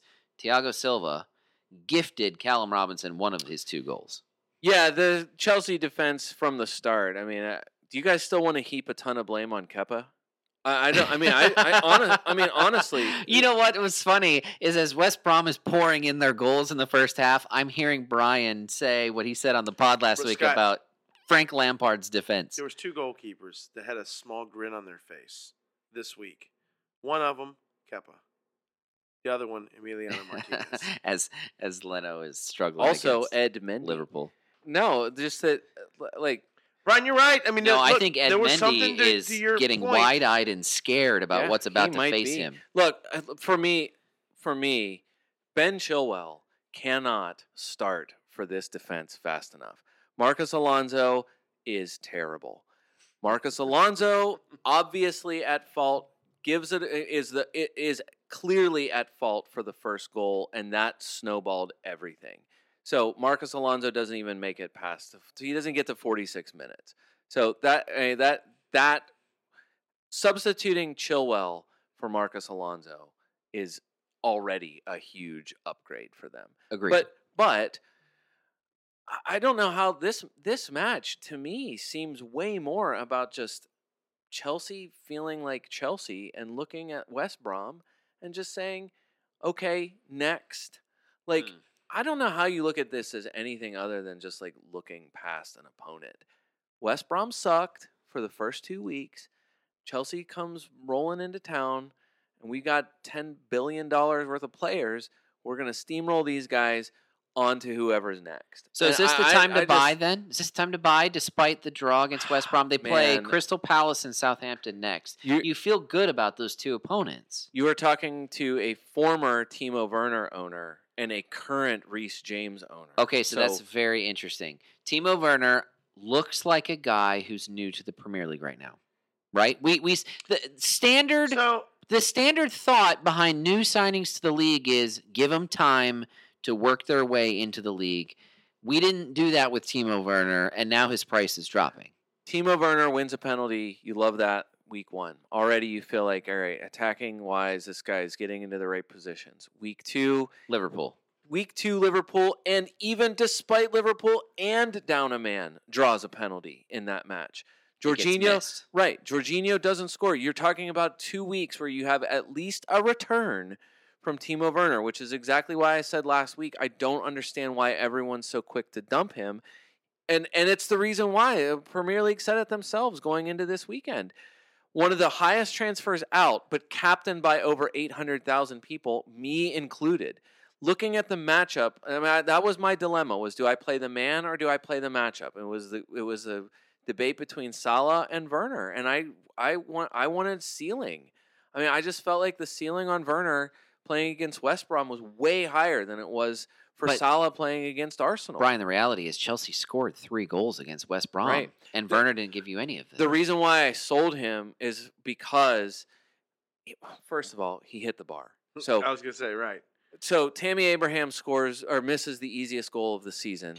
oh, I'm glad you brought that up. Can and, I? Can I? Can and I Werner stop hits and Werner hits the bar both in the first half. But Brian, yeah, Abraham, his miss is the source for this week's Oh, Christian. Benteke Wasteful Player of the Week award.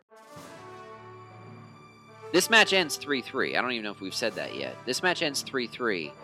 It could easily be forgotten that in the 12th minute, Tam- Tammy Abraham missed the most open net he will ever see in his lifetime. It was as though Reece James carried him carried the ball on a platter, dressed as a as a concierge or a maitre d. He might as well have brought it over to his foot and placed it there for him to kick it, and he missed it.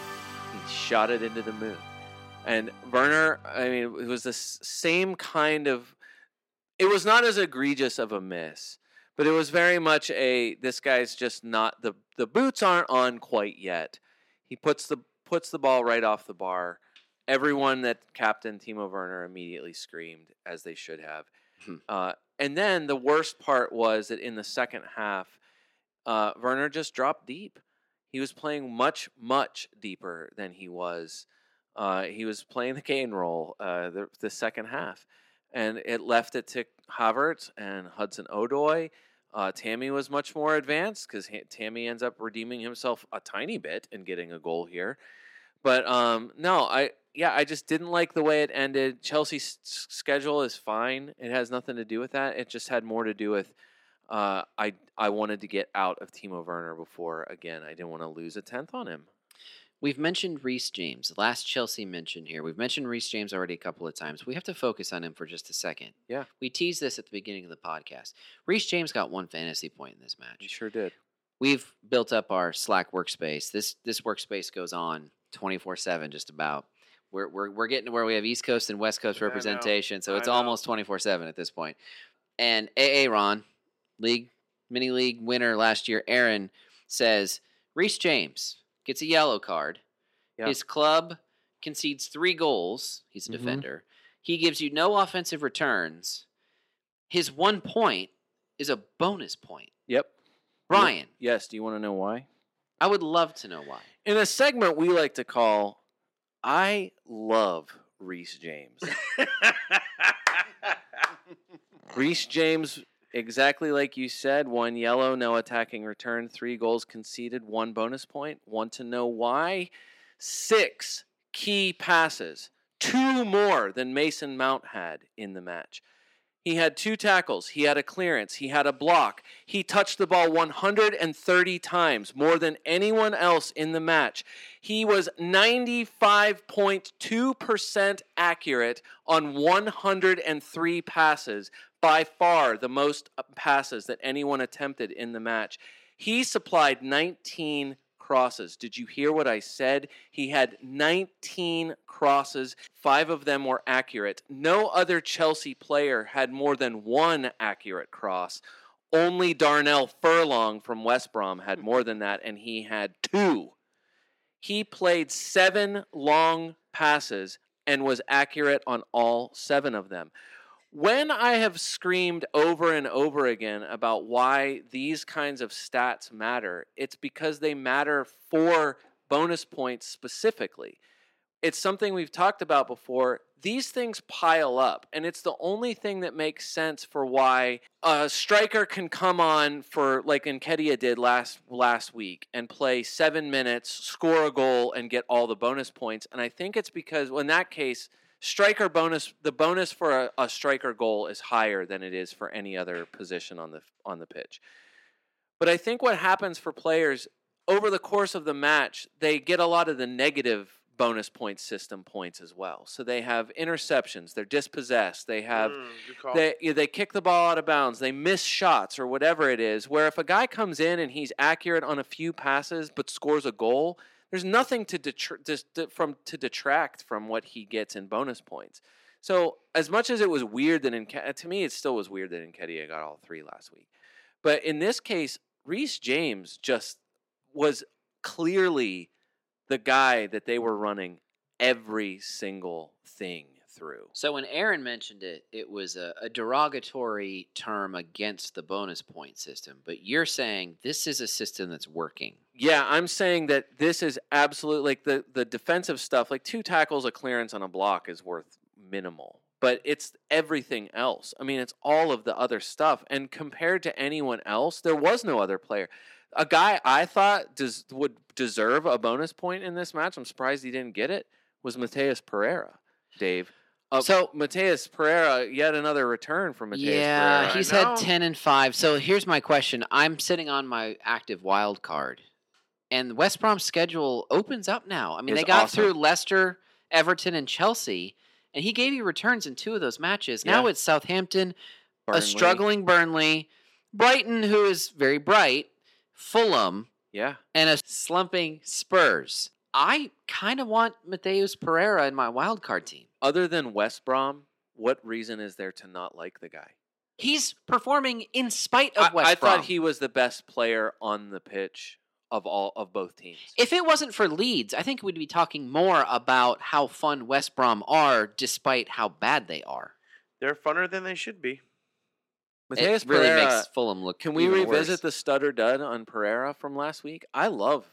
I think he is such a. Did I say dud? What did I say? You said dud for sure. Dud. I'm sticking with it.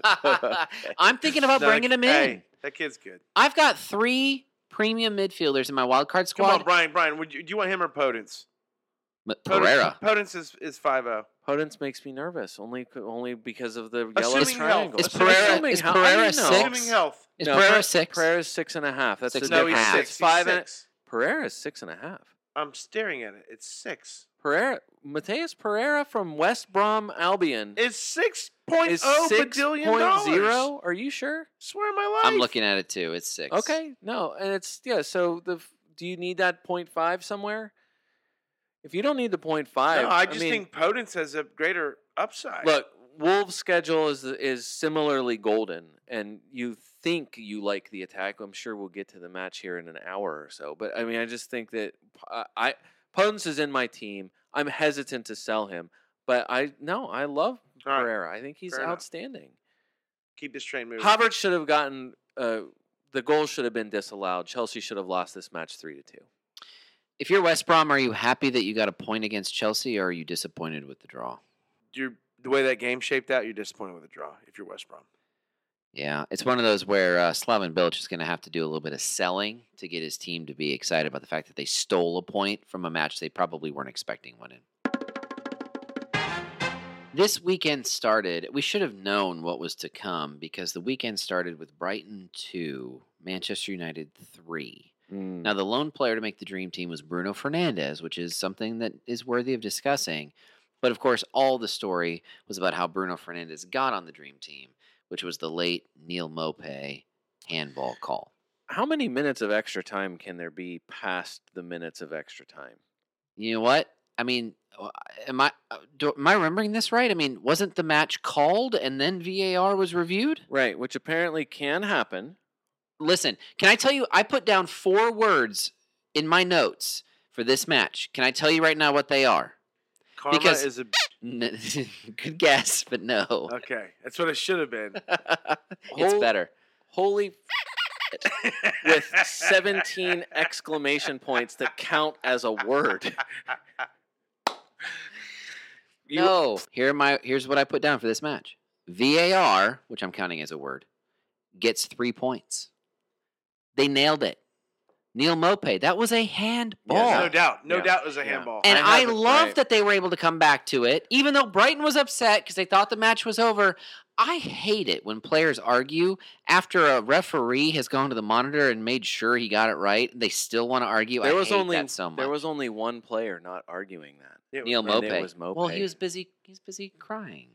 He actually was crying. The irony of ironies is Maupay opens the match with a goal. and then does the crying And face. and not only does he open with a goal, he has the John Stones to Panenka David De Gea. and then do a crying And then after he crying does, as celebration. he's running over to the non-fans in the stands, he ha- puts his Yeah, he hands puts the cry up to his eyes. I saw that. and Yes. kind of wrang- wrangles them like like you're wiping Like away wah tears. wah wah. like yeah, wah exactly. wah wah. Yep, like yep. you bunch of crybabies And from then- United. I just stomped on your I throat. am not a Manchester United fan per se. The biggest issue of all to me is that Donny Van de Beek played a ball from out of bounds prior to.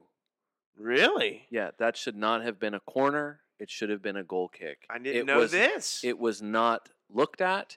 The ball there. oh, VAR was bottled again for a Uh, they- United or Liverpool team. Shocker. I don't think they can call that The ball. because that led to the corner, ball- not directly right. to I the don't goal. think they can't. That's not reviewable. the ball was Yeah. over the line. So that's not a VAR. So VAR is still okay. Yeah, that to me, if there's a But reason you're for not wrong. if there's a reason for Manchester United fans to be uh, Do you know what that is a reason be for? That's a reason for relief more than one referee on the pitch. Yeah. Again, I come back to it. We're sitting here at a time when we're about to begin the NBA Finals. That tiny little baby court gets three referees, and they still do instant replay as well. And you're going to tell me that massive soccer pitch only requires one referee on the pitch? I get it. You got two guys with flags running the touch lines. I don't care. This. Uh, There are way too many calls like that where Yeah. if you had a referee in different zones of the pitch, Mhm. put three referees on the pitch Preach. and give them different zones, you're not going to have that problem. Hey, That's Scott, not going to be a problem. You know what? You know what? No one has ever said. You know, we kind of got too many officials on the field. Look, somebody's pointed it out. We- I, even anyone who looks at the NFL, if they can fit seven on the pitch, I was gonna say, on the field, It's a smaller field too. yeah, That I mean, with way more, it feels like way more people. and the same number of players. It is It's 11 on 11. And they put seven referees on, On the, the field, field. a smaller field.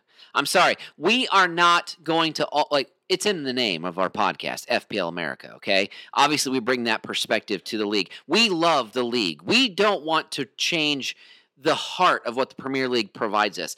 The Premier League is my favorite sports league in the world, but I'm sorry, there are some things that you can come down off your British high horse and Mm. get a little bit better at, Mm, come on. and that is how you handle your refereeing I hear you. and how many you put on the field. right. Other than that, was there anything? Yes. Uh, look. well, listen, I have you know. Dave said it about Leeds. I've got a soft spot in my heart for Yeah, Graham I'm- Potter's Brighton. I'm what? Neal Maupay Hey. aside, this is fun. Here's Leandro Trossard is like uh, the, the my favorite non-Liverpool player. Do you remember also from last week? I yes, I do. I do. Stud or dud? Listen, You I said said, stud. it. I said it last week, and I What did I said say? it. Cle- you know what you said. that I know how this sounds, and I know what kind of an anti cheerleader I've been here for trash birds. But man, oh man, Leandro Trossard, three woodworks, Oh, three I know. woodworks. Scott's stat of the day was almost five, which is the number of times Brighton as a club hit That's a, the wood. That is a great stat. Uh, to me, that was the story of the match: is that the Brighton front three of Leandro Trossard, Aaron Connolly, and Neal Maupay, I say, pretty thoroughly outperformed the front three of Anthony Martial, Marcus Rashford, and and Mason Greenwood. I, they- United is not great yet. How They're is- not how- last season's is United Neil yet. Maupay gonna let's let's talk about him quickly. He's got 16 and 8 in his last two weeks. Penalties. Goals are goals, points. Are I, I totally agree. He- He he's a guy you bring in if your thought process is penalties. Um, I would say too. Uh, I have this here. Uh, I have this here ready to go because I I was curious about this from last season. It is definitely worth remembering that Neal Maupay finished finished the 2019-2020 season seventh overall in shots in the Premier League. He finished with 96 shots, Yeah. more than Marcus Rashford. He had more shots last season than Pierre Emerick Aubameyang. He was three shots away from tying Roberto Firmino, Kevin De Bruyne, and Raheem Sterling with 99. Neal Maupay was prolific last season. He's and, not going away this season. And no, I don't think he is. and That he- front three of Trossard, Connolly, and Maupay, they're gonna do stuff this Dave, season. My fear after this Hey, match. Those are the three Oompa Loompas. uh, I mean, listen, they my are- uh, Trossard stack them, stack them on top of each other. You might get a six foot man. Trossard. They and- are good. They're and so Connolly. good. Trossard and Connolly for sure. Yeah. Uh, Trossard's got a bit of uh, Ozil face. A little bit of that uh, sunken kind of yeah, st- a little bit. sallow uh, sort Uh, of like uh, Adam's family dad look. a little bit, yeah. Yeah. Well, there's nothing wrong with that. I'm just saying. My fear after this match was that Brighton would slump because of how they lost the point here. I mean, they thought they had a point and then they lost it in, in tragic fashion. Right call, but of course, if you're Brighton and you're a Brighton fan, it's tragic how that happened. You think the match is over and then all of a sudden it's not and you lose the point. My only fear in the, at the end of this match was that they would start they would slump right they'd lose the magic that they have right now and i i can only hope that that is not what happens here All right, well, we'll find out. United backline uh, a bit shabby. Uh, they're they allowed 19 shots here, five of them on target. Is that a joke about Harry Maguire's uh, fitness? A bit flabby. Let's breeze Uh, through this. Victor Victor There's no one in the defense you want. Victor Damian Lindelof is not a, is not a quality player here, and I'm sure Not right Manchester now. United is tired Look, of this. there's three You can't- players you that are cannot worth, own four. you cannot own Aaron Wan-Bissaka. You Okay. cannot. I mean, you Because of who he's associated with in that back line, you right? cannot right. You cannot own Luke Shaw. You cannot own any of these guys. Uh, You get bailed out if you own Maguire. You get bailed out by an assist here. Look, Fernandes. Fernandes uh, it- through Right. two weeks has 14 points. Dave, you say the word mojo more than anyone else in this Yeah. podcast. United through two matches has poor mojo. Yeah, Chelsea. Forget the three doesn't points have here. great mojo. Uh, United doesn't have great mojo. believe it or not, regardless of Spurs results, Spurs look better this week than they have in recent weeks. Surprisingly, But the way I- they I- lost, I, Chelsea- I like Spurs. I like. I frankly, as a Spurs fan, as my second and a half team, team one A subset uh, fandom uh, B plus. Spurs. I like. I funnily like enough, that's probably as accurate as he's ever been. I like Yeah. Spurs body language. I like the way they've reacted. I, I'm s- I'm uh, I'm more impressed by them. I'm not as concerned as far as their situation and their body language. Manchester United, for whatever reason, just looked kind of tired, except Marcus Rashford, who was awesome here. yeah, I thought about you because you're a Rashford supporter. I should I have thought about me. I own him. I, I was gonna say Yes, I that was the do. first thing I thought was that Dave had him. Uh, Marcus Rashford's goal was ridiculous. Hey, right now Ridiculous I got a golden ticket in my butt, and everyone I'm picking is just perfect. So I should just tell everyone, like, because it's happened for two weeks in a row, and it probably won't happen for a third. Where's he getting his information I- from, huh? It's this podcast. But also, why is he putting his golden no, ticket hey, there? uh, yeah, why? safe. It's safe in there, Scott. Scott's question of the day. Why are you doing that? Uh, uh, Bruno Fernandes, three touches in the opponent box here, including his penalty kick. Bruno Fernandes is, if you are reliant on Bruno Fernandes kicking penalties, I don't know how great of a strategy that is. I, I look, I, and also Bruno Fernandes this week saying we have a lot of capable penalty takers. If somebody has the confidence, I'm happy. I'm happy to step aside for Rashi, for Tony, for Paul Pogba. Like this is not a guarantee that Bruno is going to take the penalties. I think if it comes down to pressure kick like this, if it was something where if you're up two goals, maybe Bruno gets. A yeah, that's definitely if they or if it's even in a one goal game, if if Anthony Martial wins the penalty, they might all say you're on it. You take it, Tony. You know, or Rashford wins the penalty. He could definitely defer to someone else. He is not the set in stone penalty taker. But like you saw here, he is a clutch penalty taker, and so I mean, maybe you get eh, sure you're going to get more of these. Of course, he's going to kick more penalties this season. Not so, that anyone cares. Can I can I say that I don't like how Ole Gunnar Solskjaer uh, manages from looking at an iPad? I know. I hate it. He I just know, sits up I hate it. He, they scored that just- first and goal, and all he did iPad? was sit and look at the Like, screen. yeah, What I hated it. I agree. that? He's got to. He's got to have a presence. I, I'm sorry, but I put a lot into the manager's I just feel like that's a failing presence. Yeah, Scott, that's a agreed. Good, good word to put on it. Yeah. that's a failing presence. hundred percent agree. Good luck, that, United. that was the uh, NBC Sports folks. Uh, really. Did they well, say it was one something of about the that? that was one of the Rebecca Lowe lowdown questions. Is Ole I Gunnar love Sol- lowdowns. is is Solskjaer the the man? Is he the guy for Manchester United? And I think everyone kind of agrees. Probably not. No, he's only still there because he was was okay last year. He's only still there because Uh, he's he's All right, lucked let's, in. Let's, again, Last segment it- for me, uh, the the uh, segment we like to call uh, guys who are throwing their hat in the ring for your fifth midfielder consideration. Uh, welcome to the uh, welcome to the segment, Solly March, 5.0. He led everyone in uh, in the match here with five shots. Uh, just his goal, his only goal, or his only shot on target was the goal, but he had one of uh, Brighton's five woodwork hits here.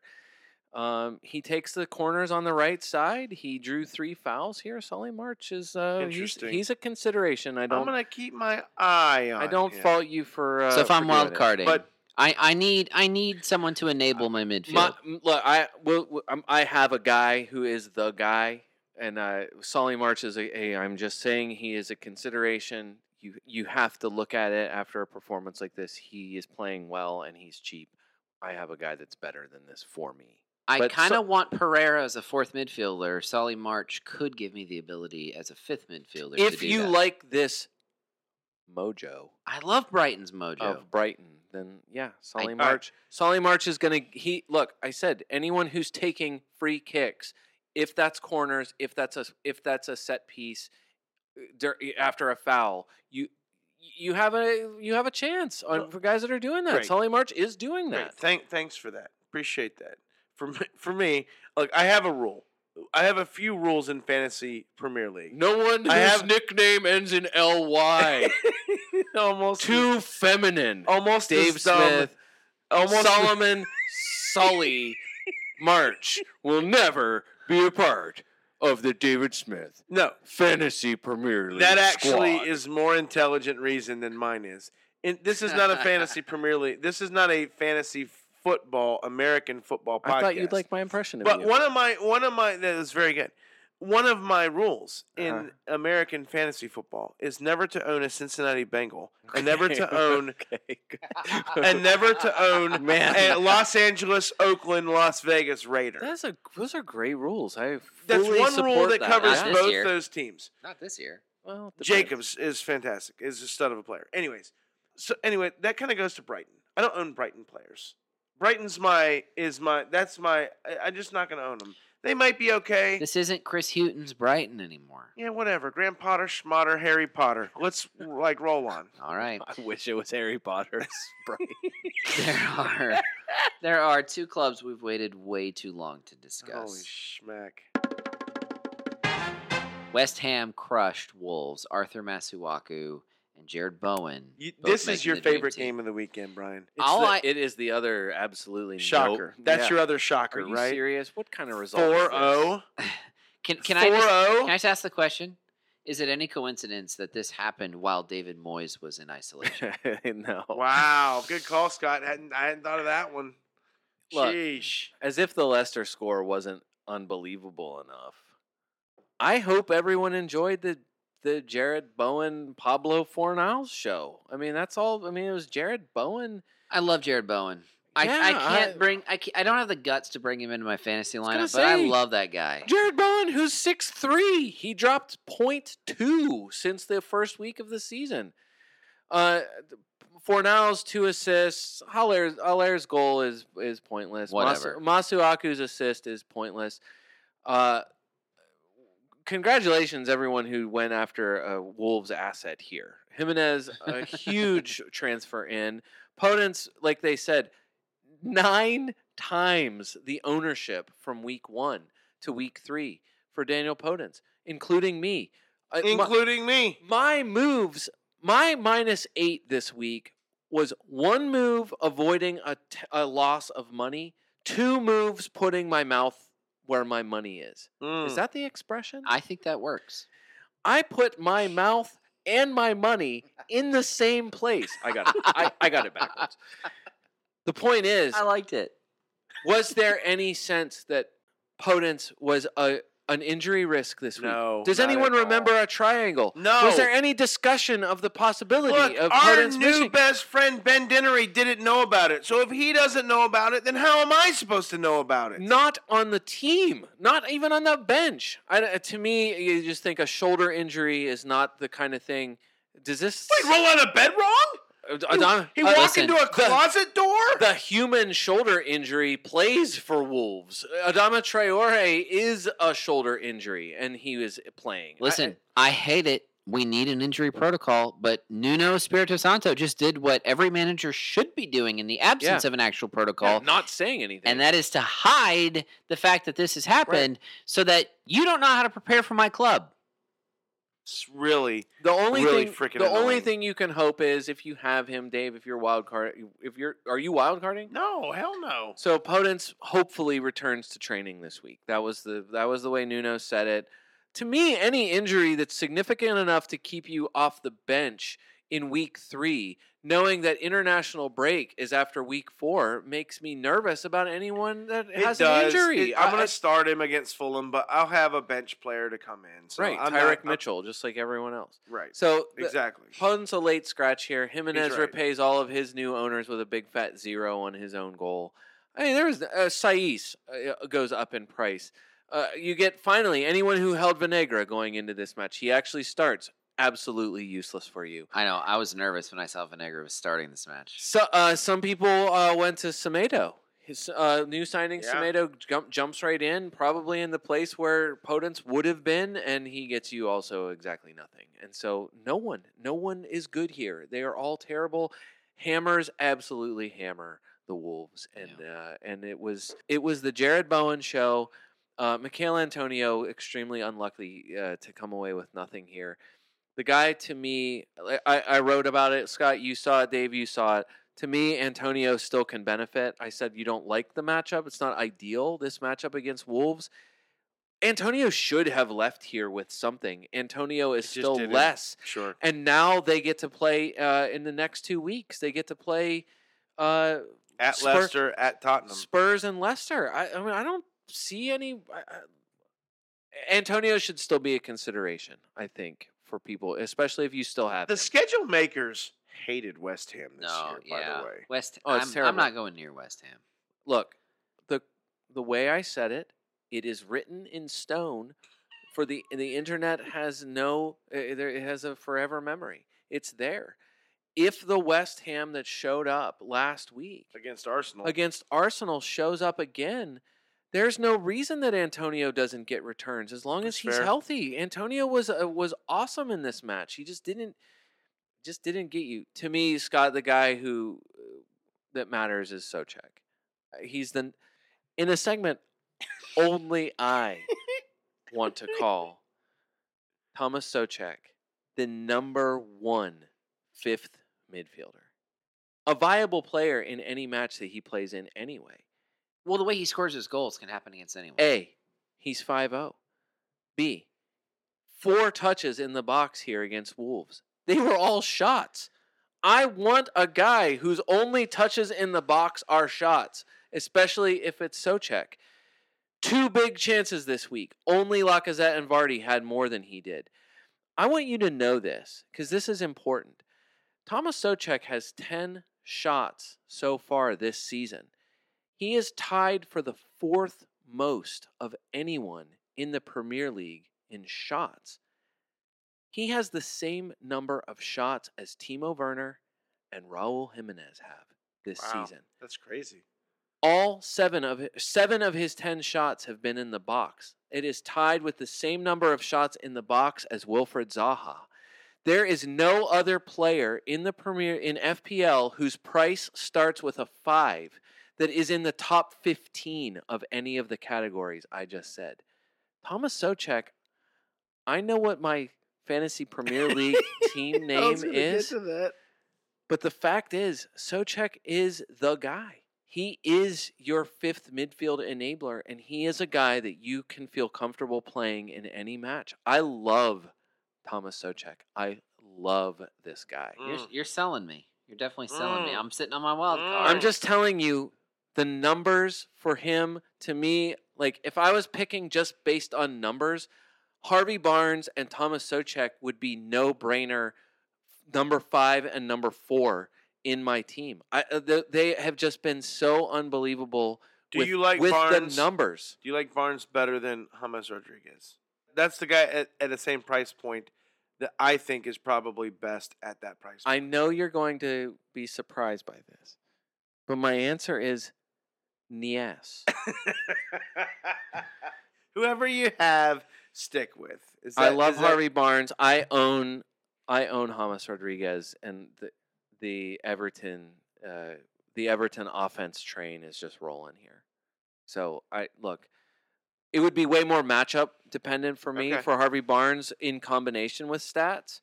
I feel like you need a Leicester coverage here. Okay. So whether it's Vardy or whether it's Harvey Barnes, I don't fault you either way. Dennis Praet got hurt. We saw him at the end. Hopefully he's okay. Yeah. Because that, that that doesn't help them given their other Mhm. injuries. But like, yeah, I mean, Soucek uh, to me, this is you're. I don't think the the debate is between Soucek and Harvey Barnes. I feel like the debate is between whether you keep Dale Stephens or have Soucek, Well, whether you keep Podence or I was have gonna Soucek. Podence or Soucek. If you're five point five Podence or healthy, six I guy, yeah, I, that's that's the debate. Soucek Okay, should alright. be uh, should be He's the a fifth. consideration. He should be your fifth midfielder. I don't know why I don't have him. All right. I could have both. You could have both. Absolutely could have both. Why couldn't you have both? All right, quick question: Podence and Soucek, or Helder Costa and Dale Stephens? They add up to the same price. Podence and Soucek for me. Yeah, I don't know how you don't pick that. Okay. Well, you might have just uh, helped determine my wild card team. Aston Villa is the other I'm- club we I'm need to getting, like, discuss. I'm getting so past. I can't make these moves. It's uh, it's so it's so frustrating. Anyway, Uh. wait. So, or what are you doing with Wolves? You nervous here? I think you you treat it like City. I think it's a one-off. It's a one-off. I think it's a one-off. Same for as me. Man City. Okay. Wolves' schedule does not change. It is It's Wolf- unbelievable, Wolf schedule's great. and and this is uh, this is a shocker, and uh, hopefully it doesn't stay. I'm this I'm way. sticking with them. Aston Villa on Monday proved that even Aston Villa is worthy of playing if you have any of their assets I against told Fulham. You, I told you Villa's on the up. against Fulham. So No, it was Conor Hourihane and Tyrone Mings make the dream team. Mhm. But let's not lose sight of, even though they've only played two matches, Emiliano Martinez is the top scoring goalkeeper in all of fantasy right now. Mings and Konsa are number two and number three in defender scoring. And now they're about to play Liverpool. The season's about to start. A Hey, last two times Martinez has seen Liverpool, he's won. A That was with an Arsenal back I line in front of him. uh, the manager hot seat is occupied by one manager right now. It shouldn't be that way. It's not Scott Parker's fault. Who else gets the blame if players play at below championship Yes. level? Yes, I Wow, agree. a good That's point, That's where Scott. you go. But I think it says something that the Fulham owner came out and said, "We will get more players. We need more players. I'm very sorry." He didn't come out and say we need a different manager. He acknowledged we don't have the players that need to be played. And Scott Parker tried a different formation in this match. He's doing everything he can. This with is a very he, with who he has. this is Sure. a very smart man who recognizes we're not good enough with four defenders. We're going to go out with five, and it wasn't good enough against Villa. This is this is. I'm gonna I'm gonna make a bold statement. This is zero percent Scott Parker's fault. But I get it. It's easier to replace one manager than eleven players. Totally understand. You lose at home to Arsenal in the opener. No one There's faults you for that. semi excuse for that. You concede four against your championship rival Leeds on the road. I think you immediately start to say, "What the heck?" You lose at at home to a team who added, other than Emiliano Martinez, uh, Ollie Watkins, and that is it. And you get this thrashed. I think immediately the, there is no there is no reason that the questions don't get asked. And now you have to go to Wolves and then Sheffield and then Crystal Palace. this is who- not Scott Parker's fault. I know. I'm Get just off Fulham. saying. There's no one on Fulham we're owning. Let's just let's just relegate them already. Sure, there is. Tons of people own Mitrovic. I own I own Mitrovic. Okay, I've come off him Have already. a good talk with yourself and ask yourself why. because Mitrovic, no matter what, was still he took the most shots here. he is Fulham's guy. He, He is the Danny the Ings guy. of Fulham. and if we're talking about penalty takers, who takes Fulham's penalties? Are they Can not- they draw one? Right, that's exactly it. That but is it, the when they do, even if they're losing 5 0, when they do, Mitrovic will take it. Right, he had six shots in this match. Now, No with one- that said, he's Bamford's out. at a five seven. Yes, I've taken Bamford Sure. in for Mitrovic as part of my wild card. So listen, but I had Mitrovic through these first three weeks, and it worked out okay. Yeah. He didn't drop in price. I got the returns last week. I'm not upset, but now I'm Sure. going to Bamford to make sure that I get all the remaining tenths that Bamford goes up. No, I no, I absolutely should not have made the move that I did to get him. I was I look, I was sucked in by a brace last week that included a penalty and it was playing at home against Aston Villa. I, get, it. I get it. I get that Villa has tightened up. I get that Emiliano Martinez Emiliano Martinez He's the best goalkeeper in the league. I've been waiting to say this. Hey, I'll swear on my life that guy's the best goalkeeper in the freaking league. he's a bit lucky here. If it's not for a Mitrovic push here, it's three one, and we're not talking about Emilio Ma- Mono. Martinez, the best goalkeeper in the in FPL. He's That's got true. some That's weird true. special Bobby Reid- force They Bobby were a Reid- VAR and it was overturn and away it was from largely because Emiliano Martinez made a an error. It would have been an error on he Martinez. doesn't make errors. Oh, he made an error here because he did not. He he dumped a a ball that came right to him, that dropped right to Bobby Reid in front of goal. He was not offside. It was entirely because of a light touch in the back from Light from touch. Mitrovic. You know how big Mitrovic is. that nice triangle shaped man. Yes. Uh, no, I look. The everything here was Villa assets, and whether or not you believe in Grealish. I Uh, agree.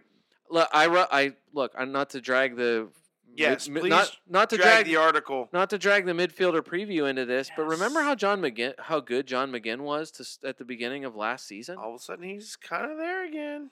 Two assists here. Uh, just a, as a reminder, in per 90 minutes. So I want to do. I want to use that measurement because McGinn missed so long with his injury. His injury was serious last year. It completely derailed him in a really good season. Per 90 minutes last season, John McGinn averaged more shots, averaged more shots on target, and and created more big chances than Jack Grealish did. Okay, so John McGinn or Soucek. I think you're still probably going cheaper here. Money seems to be John McGinn or Podence. I can't. I for me, I can't make it. I think it's a toss up. I don't. I can't fault you either way here.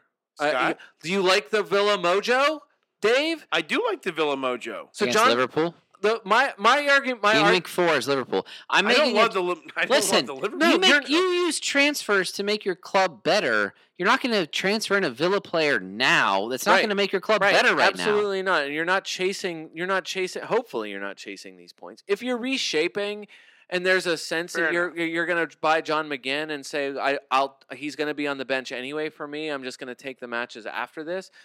McGinn could get something against Liverpool. Right, There's no enough. reason he can't. I'm just saying that John McGinn. I to me the argument was I didn't understand why McGinn was owned so much less than Jack Grealish when McGinn stayed the same price and Grealish went up a pound and a half.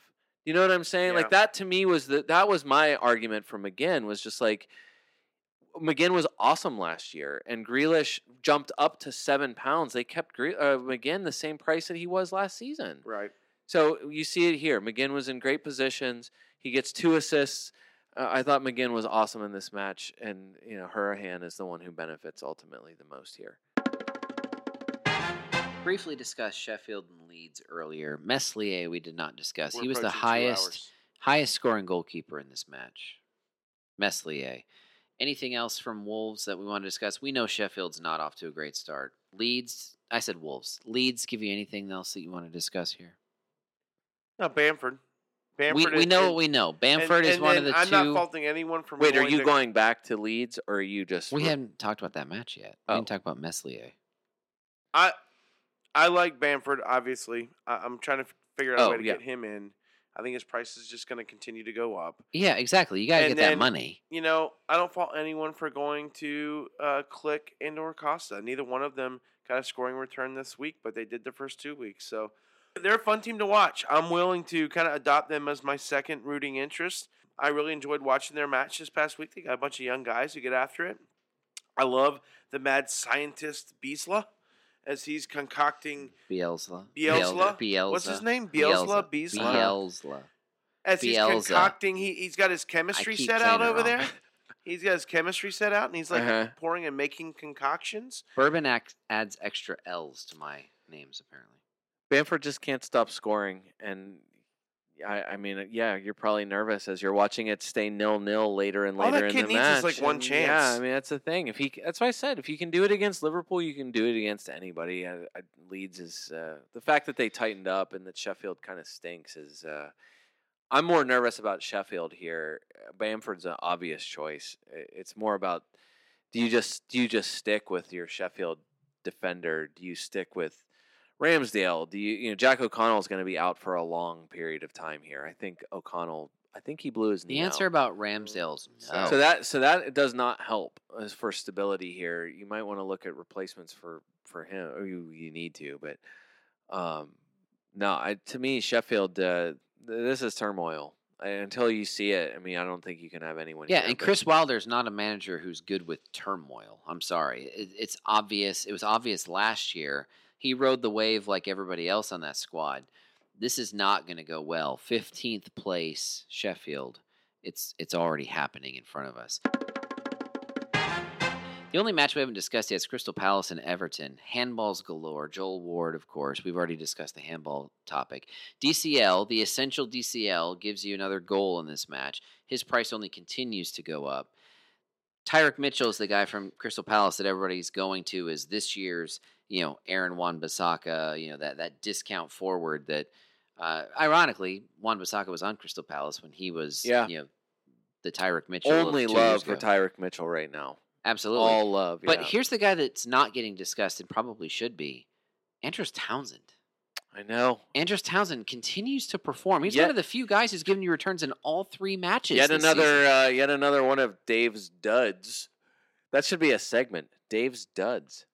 Hey, whoop de doo. He did another good week. That's not going to keep up. 895 at 6.0 in the midfield. I know. Of all the discount midfield options, are you not considering Andros Townsend? It's not like Crystal Palace's schedule is terrible. I mean, you have at Chelsea. Oh no. The, the But then, and they'll at- give up a goal. Look at what's look at what Zaha transfers are doing here right now. Zaha's hugely transferred in, Who predicted that? and it's largely Zaha- it's largely because the schedule is a is a huge help here. Absolutely. And Schedule even, matters. Even with Chelsea still for whatever reason rating red. Yeah, Here, yeah, to no way. Fantasy Zaha Premier and Townsend are both in the top five in overall midfielder scoring right now.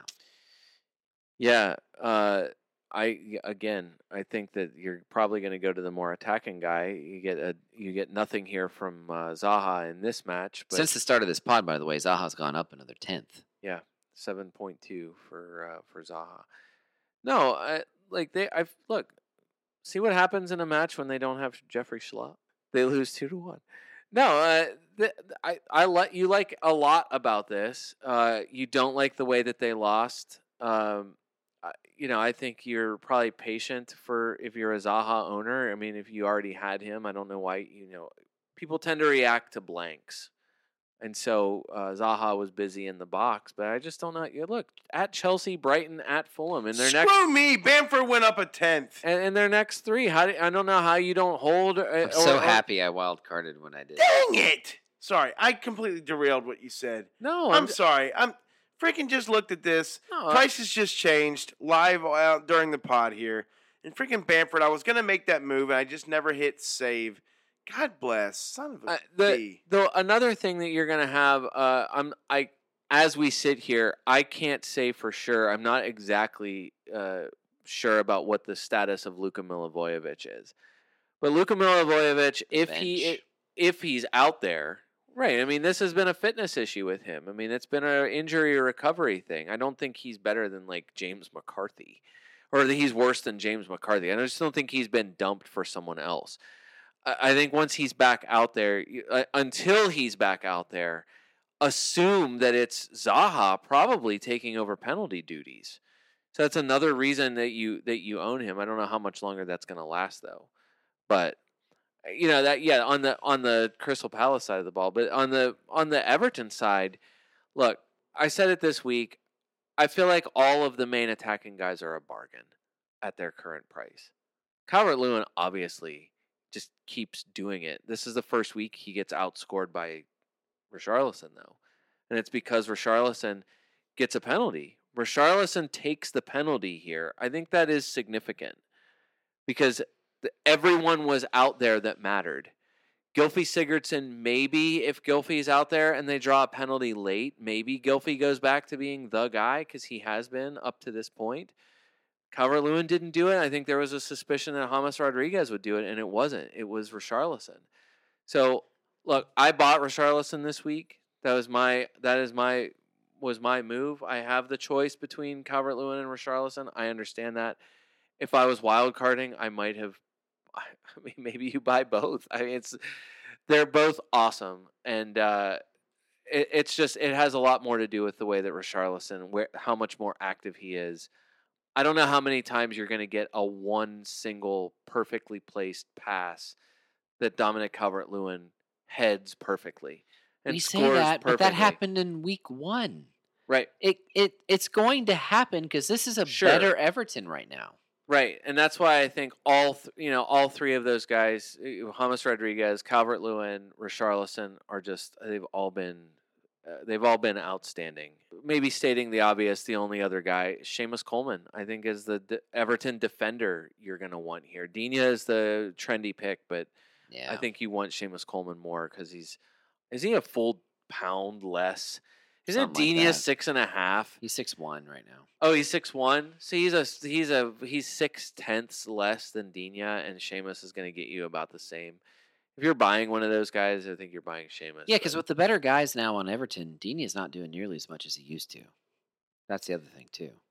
Dave, believe it or not, despite this long pod, there's a lot more we could discuss. So people need to follow us on social media throughout the week.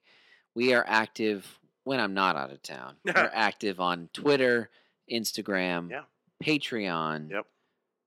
Facebook, FPL America or FPL America podcast. One of the best it. things we do, it comes out us. late in the week, is FPL the article. FPL America colon the article Okay, that's right. exclamation That's point. right. That's Uh, right. yeah, Ryan's been active and it's been great. It's on our if Patreon you've site. missed it, you've completely missed out on no nonsense, no unnonsense information. Yeah, I'm I'm not interested in giving you a nonsense in that article. It really is. It's keying in on a few players. Uh, there are players who I think are are uh, largely driven by the statistics. Usually picking one or something that is uh, that's significant. And uh, yeah, I mean, I feel Don't like miss out on that. if I again if I had listened to myself in several of uh, in several of these articles as we've as they've appeared so far.